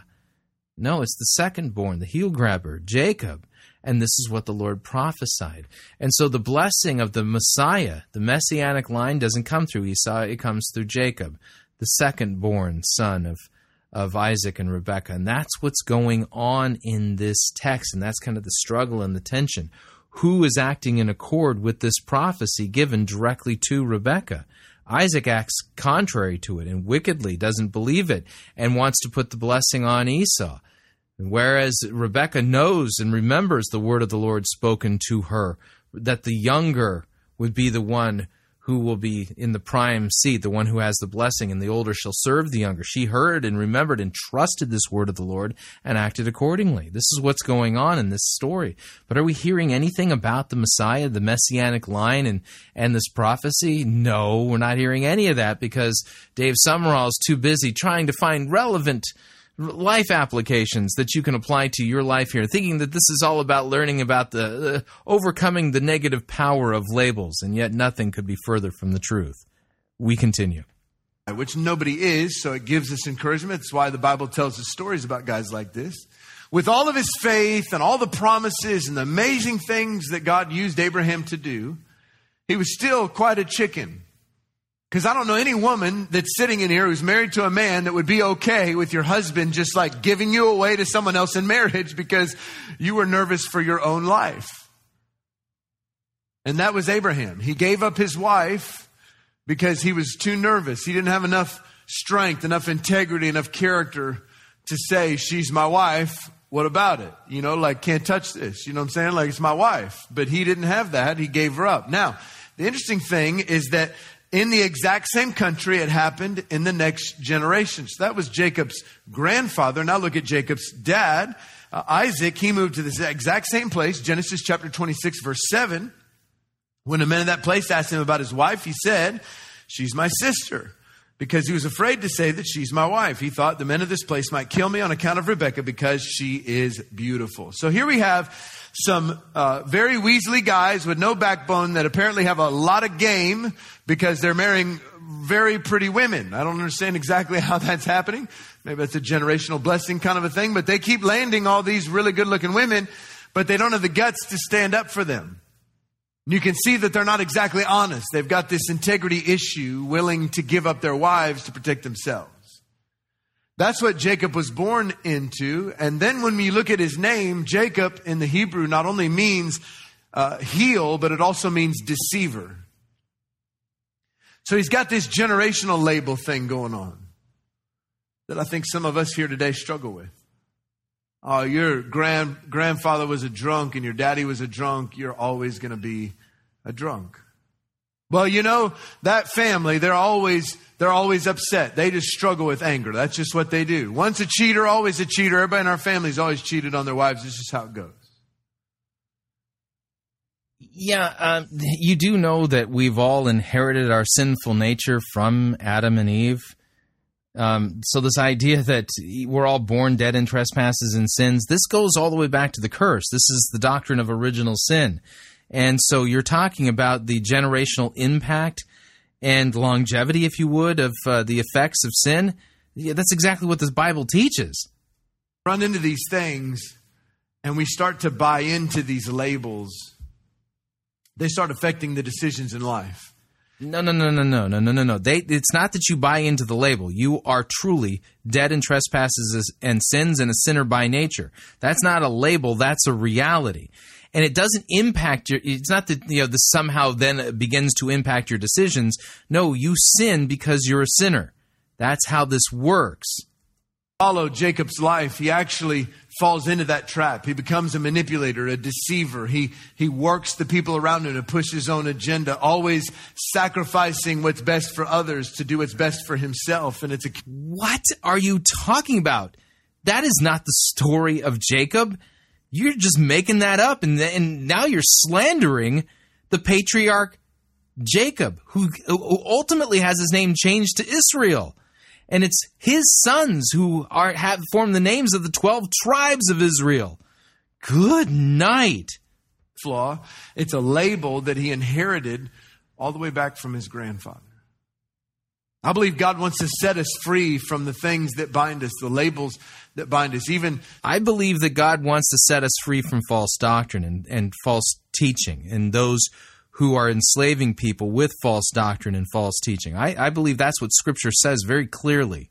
True and or untrue, many of us have bought into these lies that you'll always be this way. You'll never be happy. You'll always be depressed. It's just how our family goes. You'll always struggle with your weight. You'll never get it under control. It's just what we do. Labels. No, not labels. The impact of sin. being under the curse, being born dead in trespasses and sins, and by nature an object of God's wrath. That hold us back. So many of us fight them. The last one, jot this down, is that it starts showing up in our relationships.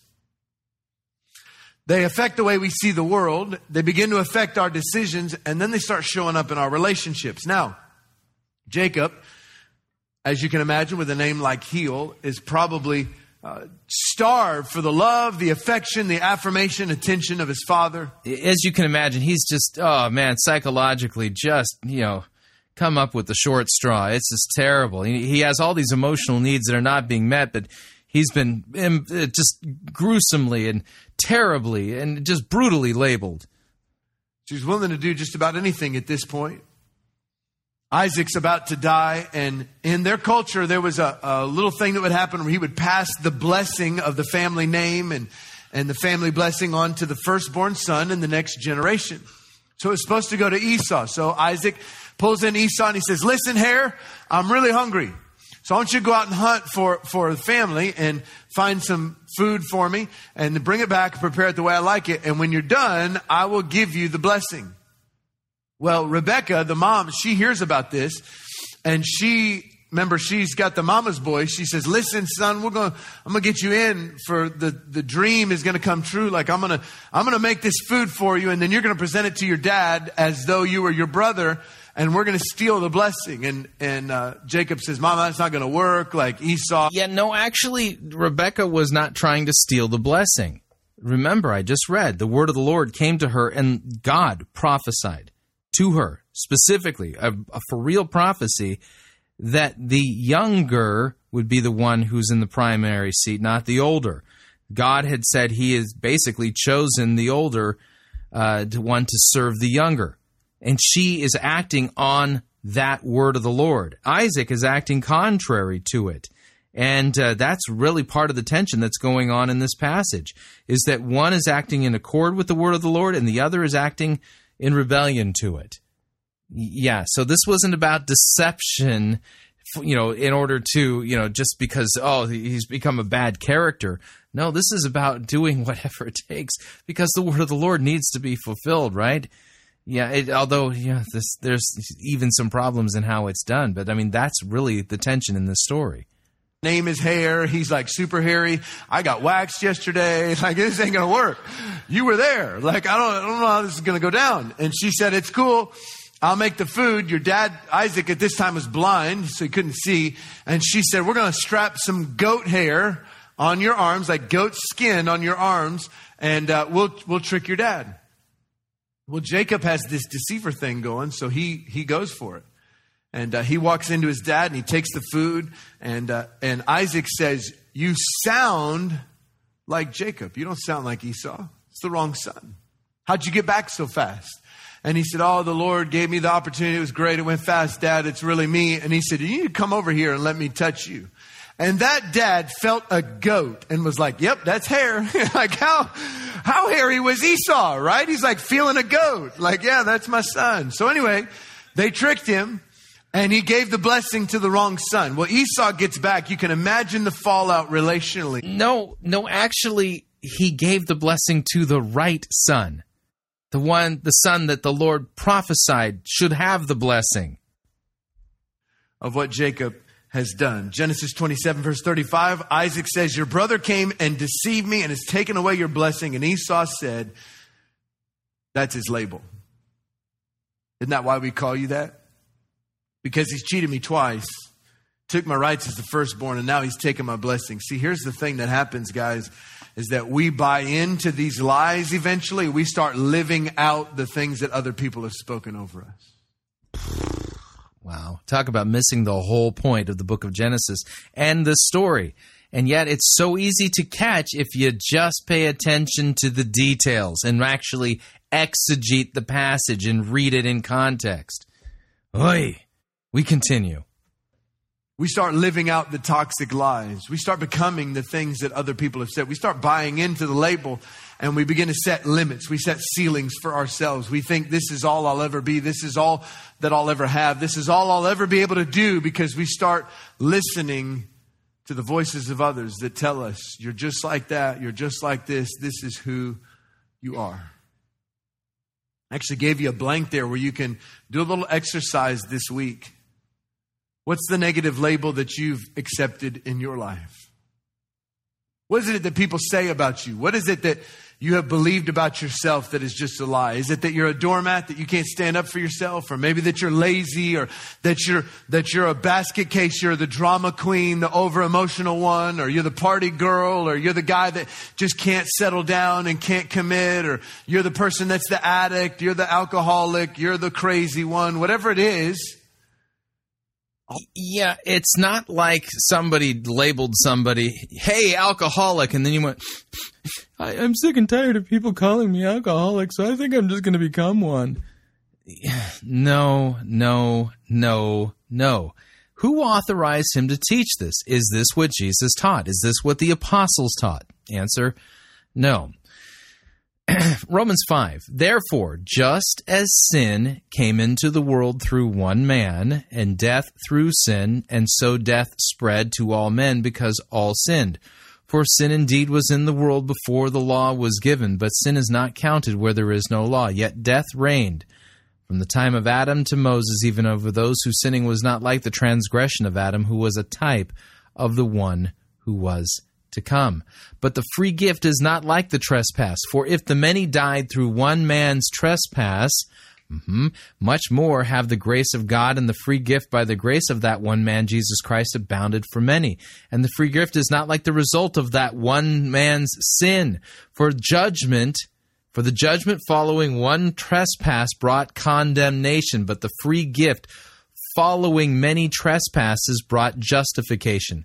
For if, because of one man's trespass, death reigned through that one man, much more will those who receive the abundance of grace and the free gift of righteousness reign in life through the one man, Jesus Christ. Therefore, as one trespass led to condemnation for all men, so one act of righteousness leads to justification and life for all men. For as by the one man's disobedience the many were made sinners, there it is, we were all made sinners by the one man's disobedience, and that's Adam's.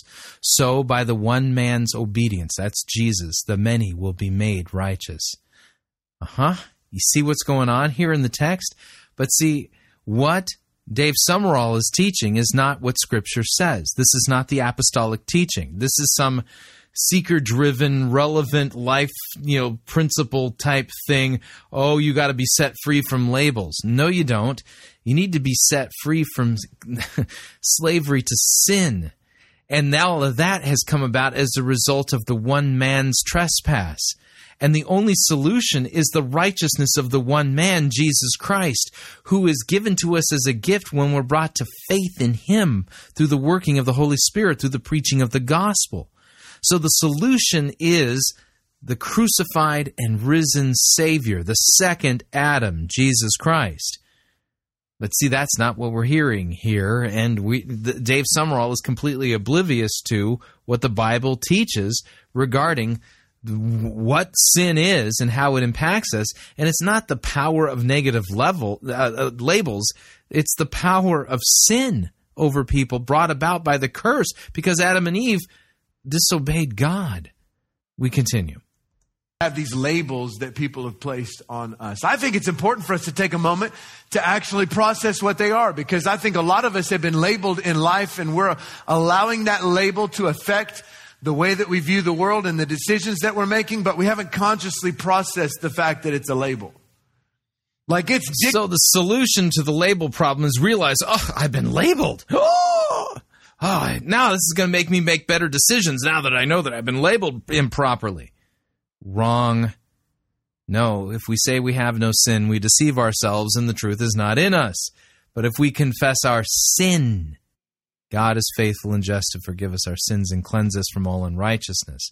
Yeah, this is a sin problem, not a label problem. Hitting the course of our lives, but we're not seeing it because it's a subconscious thing that's happened to us. And I think it's important for us to consciously process it, to get it out in the open so that God can begin to deal with it. Because I think God wants to set every one of us free. And that's the exact process that happened in Jacob's life. Later on in his life, he's traveling back to see Esau for the first time since he stole his birthright from him. And you can imagine how nervous he is at this moment, because he's not really a strong warrior kind of a guy like Esau, can't defend himself. So he's traveling back, very nervous about Esau's response to him returning. On the journey back, God actually shows up. He has this moment where he wrestles with the Lord. He didn't realize it was the Lord, as this guy. And they're wrestling, the Bible says, like all night long, just straight MMA, putting moves on each other. And Isaac gets hurt Jacob gets hurt in the process. His hip gets all messed up and he limps for the rest of his life. And in that wrestling match, there was this moment that God forced him to process the truth about himself. What? God forced him to process the truth about himself? What are you talking about? You see, he's just making stuff up, because you know what he's not doing? He's not actually reading the text. We continue. And just before everything changed in his life, God said, "Who are you?" No, not exactly. God asked Jacob, Genesis 32:27, "What is your name?" He didn't say, "Who are you?" He said, "What's your name?" A little bit different. Jacob, who are you? And for the first time in his life, I believe, he came face to face with who he really was. Psycho Jesus run amok. Jacob was his response. He was saying, I'm a deceiver. I'm a manipulator. I'm a person that puts myself first at the expense of others. I've always felt like a heel. I never felt like Dad wanted me or loved me. So this was the big Alan Alda moment, in the book of Genesis, where Jacob, gets into the fetal position and starts sucking his thumb. I've never felt like my father wanted me because I was improperly labeled. And oh, good night. Felt kind of like an afterthought, and I never really felt the affirmation and the affection of my father that I felt I deserved, and so I've worked and I've manipulated and I've done what I could to try and make a way for myself in my life, but obviously it's not working out so great. He had a moment where he came face to face with who he really was, and I believe that all of us. And yet the text doesn't say what you're saying that it means. I mean, it doesn't mean that either. It doesn't say it. It doesn't mean it. I mean, you're just making stuff up here because you're sticking psychological nonsense into this text. It's not there. And the only reason you're able to get away with making it look like it's there is because you're not actually reading the text. To process it, not because it'll make us depressed about the labels that have been assigned to us, but because once we find out what that label is, then we can realize that the name of Jesus is higher than any label that you could possibly have in life. So salvation basically comes about by undoing bad labeling. Again, this is not the gospel. This is a different gospel. The true or untrue, it doesn't matter what anybody has said about you. The power of God can set you free from the labels that have held us back in our past. The power of God is going to set you free from the labels that have held you back. Is he preaching repentance and the forgiveness of sins? What was Jesus doing on the cross? Was he like the ultimate, was that, the experience that undid all bad labels? Was he breaking the power of labels by dying on the cross? I don't think so. And you'll never see your future until you wipe away the smudge of yesterday, until we break the power of the labels. Break the power of the labels. Oh, good night. Salvation via properly being labeled held us back. 2 Corinthians chapter 5 and verse 17, it says that anyone who's in relationship with Christ becomes a brand new person, that old life, the old labels, the old association is gone. Yeah, 2 Corinthians 5:17 doesn't say anything about labels. You're making that in the text when it's not there.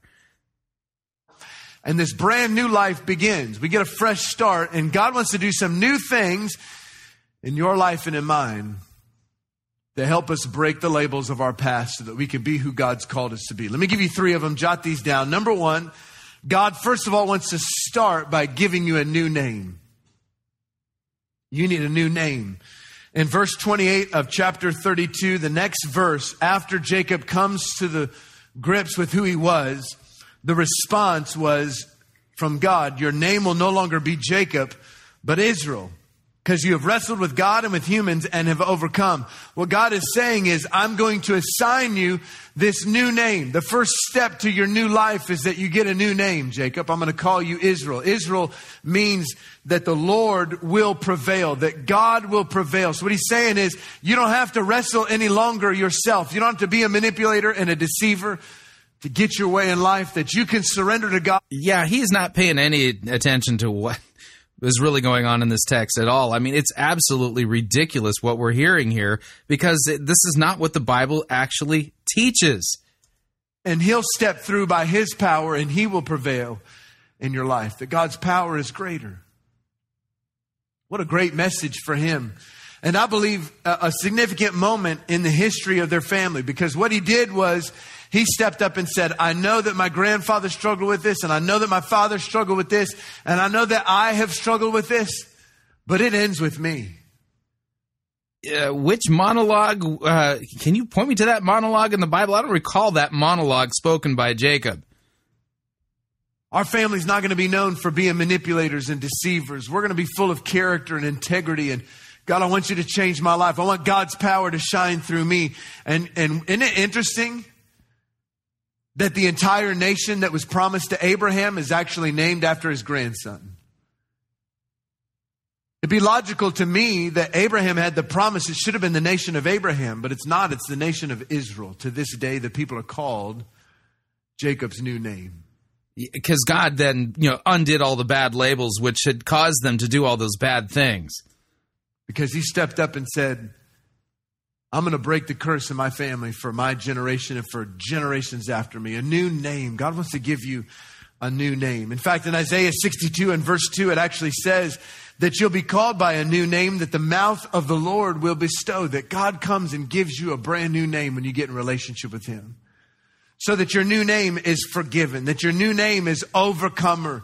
That your new name is spiritual leader, that you're physically fit, that you're financially responsible, that you're completely free, that you're full of joy. Those are the types of names that God... So you become a Christian and you'll be physically fit because you have a new name.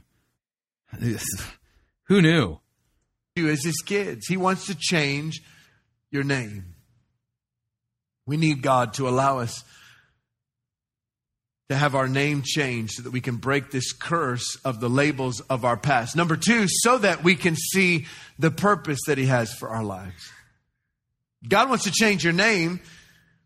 And in that name change, it's also connected to a new future, to a new purpose, to a new... So the purpose-driven false teaching, heresy, goes along with this. Wow. And that God has for your life. I love the story of this guy, Simon, in Scripture. He was one of the 12 guys Jesus selected to really pour into. Eventually became a great leader, but he was a mess when Jesus found him. And he was a fisherman. He wasn't very good at fishing because every time the Bible talks about him going fishing, he never caught anything. So I don't know how he survived, honestly, before he met Jesus. But his first interaction with Jesus was really interesting to me because he meets him for the first time and they introduce Simon. This is Jesus. Jesus was Simon. And Jesus looks at him and says, I'm going to call you Peter. Like... Could you imagine meeting somebody for the first time? Like, hi, my name is Dave. You're like, no, I'm going to call you Bill. Like, what? I don't even know you. You're just going to call me some random name. That's what he did for Peter. Like the very first time, I'm not calling you Simon. I'm going to call you Peter. Why? Well, Peter means rock, which doesn't make any sense in their initial meeting. He had to grow into his name. Peter was far from a rock when Jesus first called him the Rock, which incidentally was not invented by Dwayne Johnson. It was Jesus. He came up with that title. He said, I'm going to call you the Rock. And I know you probably feel like a pile of goo right now. I'm going to turn you into a rock. Well, Peter probably didn't see it in his life. There was a moment later in Jesus' ministry as they were walking along one day and Jesus had to have been frustrated by this conversation because he stops his guys and says, hey, you've been out doing ministry. What are people saying? Like, how are we doing? They're like, of course, telling people that Jesus, the Messiah, the Savior of the world, had come to forgive people of their sins and to save Israel. A mention of the forgiveness of sins, but it's not really a main point now, is it? It makes me wonder if I should, had for the sake of tradition, play our gospel nugget soundbite. Yeah, I think I will. That was what we call a gospel nugget. Here we go.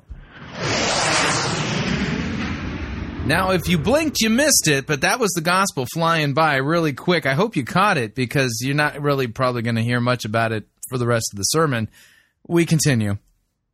Some people think that you're John the Baptist, your cousin. Other people think that you're like Jeremiah or maybe one of the other. All the answers were wrong. At that moment, Jesus had to have been like, somebody tweet, like we got to fire the PR campaign, right? This is really bad. Nobody knows what we're here doing. Like all of the feedback. Notice he's basically cast Jesus in the role of a vision-casting megachurch, seeker-driven leader. Weird. Wrong. Probably very discouraging for Jesus' ministry. Then he asked him the question, okay, so obviously everybody else has it wrong, and you're listening to that all the time. Have you processed that? Like, what do you think? Who do you say that I am? And Peter stopped dead in his tracks and said, you're the Christ, the Son of the living God. He all of a sudden shifted into this boldness, this strength that God saw in him when he called him as a fisherman. And Jesus' response in Matthew 16, verse 17 is, blessed are you, Simon, son of Jonah. That wasn't revealed to you by man, but by my Father in heaven. You're getting it. And I tell you that you're no longer Simon, you're Peter. This is the rock I was talking about, and I'm going to build my church on people like this, and the gates of hell will not overcome it. See, God had to do something special. Yeah, no, actually, if you know your Greek, Jesus isn't building the church on people like Peter. He's building it on Peter's confession that Jesus is the Christ. We continue. In his life. And when God first called him the rock, he certainly wasn't like the rock. He was more like a wave of the sea, just emotional and crazy. And even during Jesus' ministry, he was offensive. He was always making mistakes. He was always saying crazy stuff. In fact, even right up to before Jesus died, he was like his bodyguard and tried to defend Jesus in the garden. And he was a terrible swordsman. Like, you ever thought about how bad you have to be with a sword if you try to chop somebody's head off and you miss so bad that you only hit their ear? Well, I've seen a terrible swordsman in this sermon. If you think of God's word as a sword, which is what Paul describes it as, the sword of the Spirit, you are an awful swordsman. You mishandle God's word in egregious ways. It's rather embarrassing and awful to listen to because you're not rightly teaching the people under your charge. Christ has charged you to teach those things that he has commanded, and you ain't doing it. You're mangling God's word. You can't teach sound doctrine while twisting God's word. I mean, and why don't you ever actually read a text? It's as if you purposely don't want the text to actually say what they say, so you tell the stories the way you want to, run through your theology, because if you were to read them cold, they don't agree with what you're saying. That's really bad. I don't think I'd feel safe with him as a bodyguard. Like he's just not very good at anything. And then he follows that performance by denying Jesus 3 times. Certainly wasn't living up to the new name that God had given him. But the thing that's so cool about watching his life is there's some supernatural shift that happened in him. You see, because the big thing that made the big difference in Peter's life is he was finally properly labeled. Once you get the right label, then the good things will start happening eventually to you. Salvation via labeling. Is of greatness all along the way. But at the end of Jesus' life, when Jesus came back to life right before he went to heaven, he had a moment with Peter that shifted in his heart of his call and his purpose. And Peter stepped in to the call of God for his life and was such a rock that he stood up on the day of Pentecost and got 3,000 people saved amongst all of the uprising and Peter did that? I thought the Holy Spirit did that. See, preached the very first message of the local cue sappy music. This is to create the false impression that God, the Holy Spirit, is descending on the audience now in order to, do business with people. And then lived out this amazing life in ministry and was actually crucified for his faith. But he was such a warrior that he said, I'll never hang on a tree like my Savior. And so they crucified him upside down. And he died for the cause that he believed in. See, I think that God wants to do something special in every one of us. I believe God has a purpose for all of us. So the bottom line here is that we all have a purpose. Are you going to preach repentance and the forgiveness of sins or not? It starts with this new name that always links to... Yeah, no, apparently everything hinges on whether or not you're properly labeled. Something greater than what we're doing. Peter started as a fisherman, but God said, I see potentially, now I'm going to build my church. You're the rock. And I think God sees greatness in every one of us. He's calling us away. It's weird that you'd say that because Jesus says that, you're evil. Yeah, and he says out of the heart comes all kinds of sin and stuff like that. So somehow you think that we all have potential? The thing we have potential to do is to sin. From the fishing nets and the mundane issues of life to make huge impacts in the world around us. And oftentimes, the things he calls us to do are connected to the weaknesses of our past. God has a very special way of tying into the things, the old labels that have bound us, to actually become the kind of story and message that we get to share with others. God wants to give us a new name so he can give us a new purpose. So number 3, we can find our new future. God has a great future for every one of us, but it's so hard many times for us to see because of the stain of yesterday. So we have to take... is that future eternal life with him? Journey. It's amazing looking at Jacob's life. As the nation of Israel is one of the most blessed nations on the planet. It's scriptural. And you just can't flat ignore the facts that the Jewish people are highly favored by God. If you look at the impact that the Israeli people have had on the world at large and the number of Nobel Prizes and inventions and wealth and everything that they've accomplished, you can't deny the supernatural hand of God on that country, which is why we stand and pray for Israel as Scripture tells us to. What a legacy he left behind, the future that was changed because of one man. The Bible says that's true for us too. In Jeremiah 29:11, it says, God has hope for you, that there's a future, there's a different plan that he has for your life. And now you're twisting Jeremiah 29:11, which wasn't written to you. Not that way. I mean, go read it in context. The promises there have to pertain to, well, they actually do pertain to the children of Israel in exile. Yeah. We continue. And that there's nothing that you have walked through, there's no mistake that you've made that can keep you from it. In fact, there's an amazing story I want to close with about this little girl in the Old Testament. Her name was Rahab. She's kind of an obscure person in Scripture, but very significant in human history. She was only mentioned 8 times in Scripture. And 6 of the 8 times you find her name, attached to her name is the negative label of her past. She was a prostitute. Yeah, that would be a description of her, her career path. Yeah, that means that she actually, she was, a sinner. You know what I'm saying?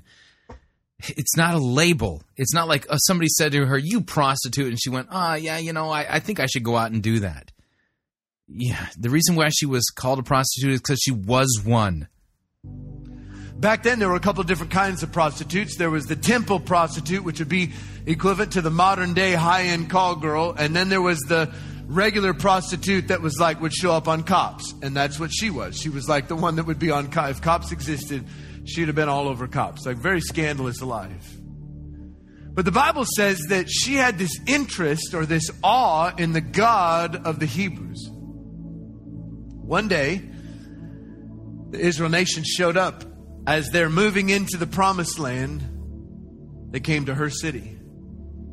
Because of her interest in God, she allowed a couple of spies to stay in her home. In exchange, the spies actually allowed her and her entire family to live.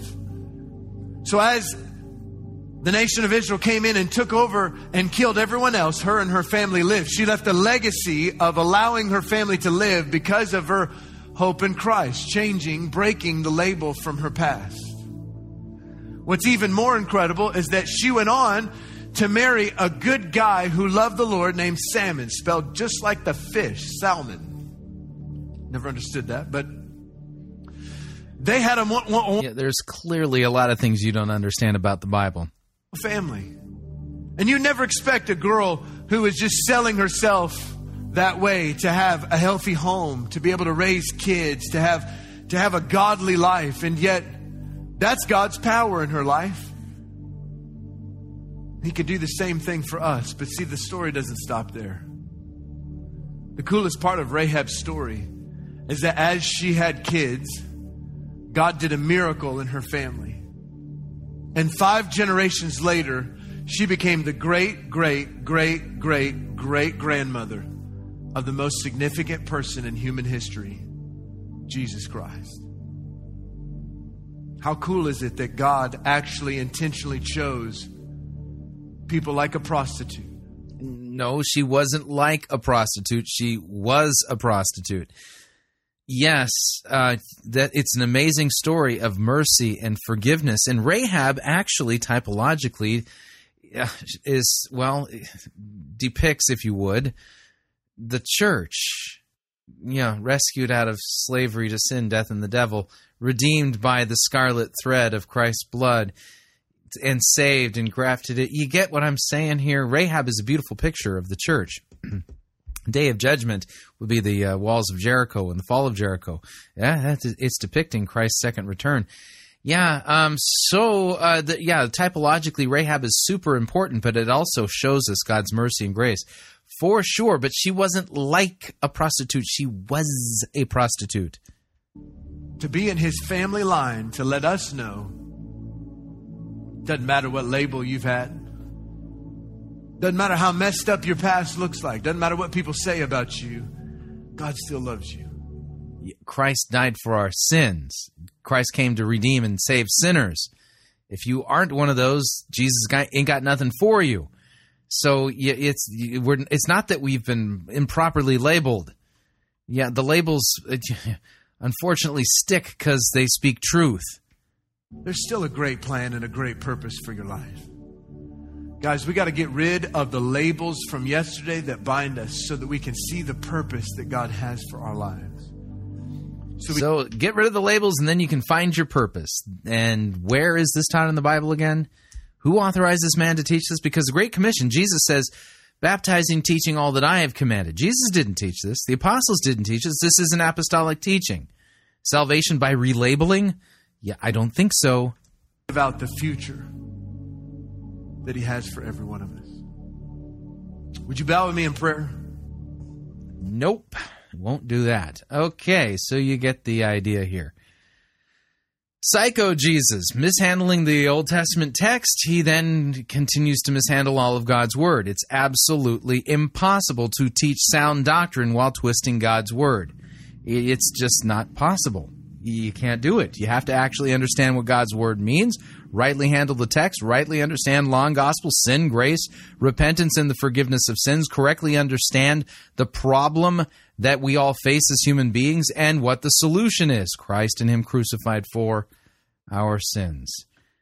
And yet we did not hear that. We heard a gospel nugget, something about the forgiveness of sins in there, but that was kind of a off-topic point and missed the point, if you know what I mean. All right. So what did you think? I'd love to get your feedback. If you'd like to email me regarding anything you've heard on this edition or any previous editions of Fighting for the Faith, you can do so. My email address is talkback@fightingforthefaith.com, or you can subscribe on Facebook, facebook.com/Pirate Christian. Follow me on Twitter. My name there, @Pirate Christian. Till tomorrow, may God richly bless you in the grace and mercy won by Jesus Christ and his vicarious death on the cross for all of your sins. Amen.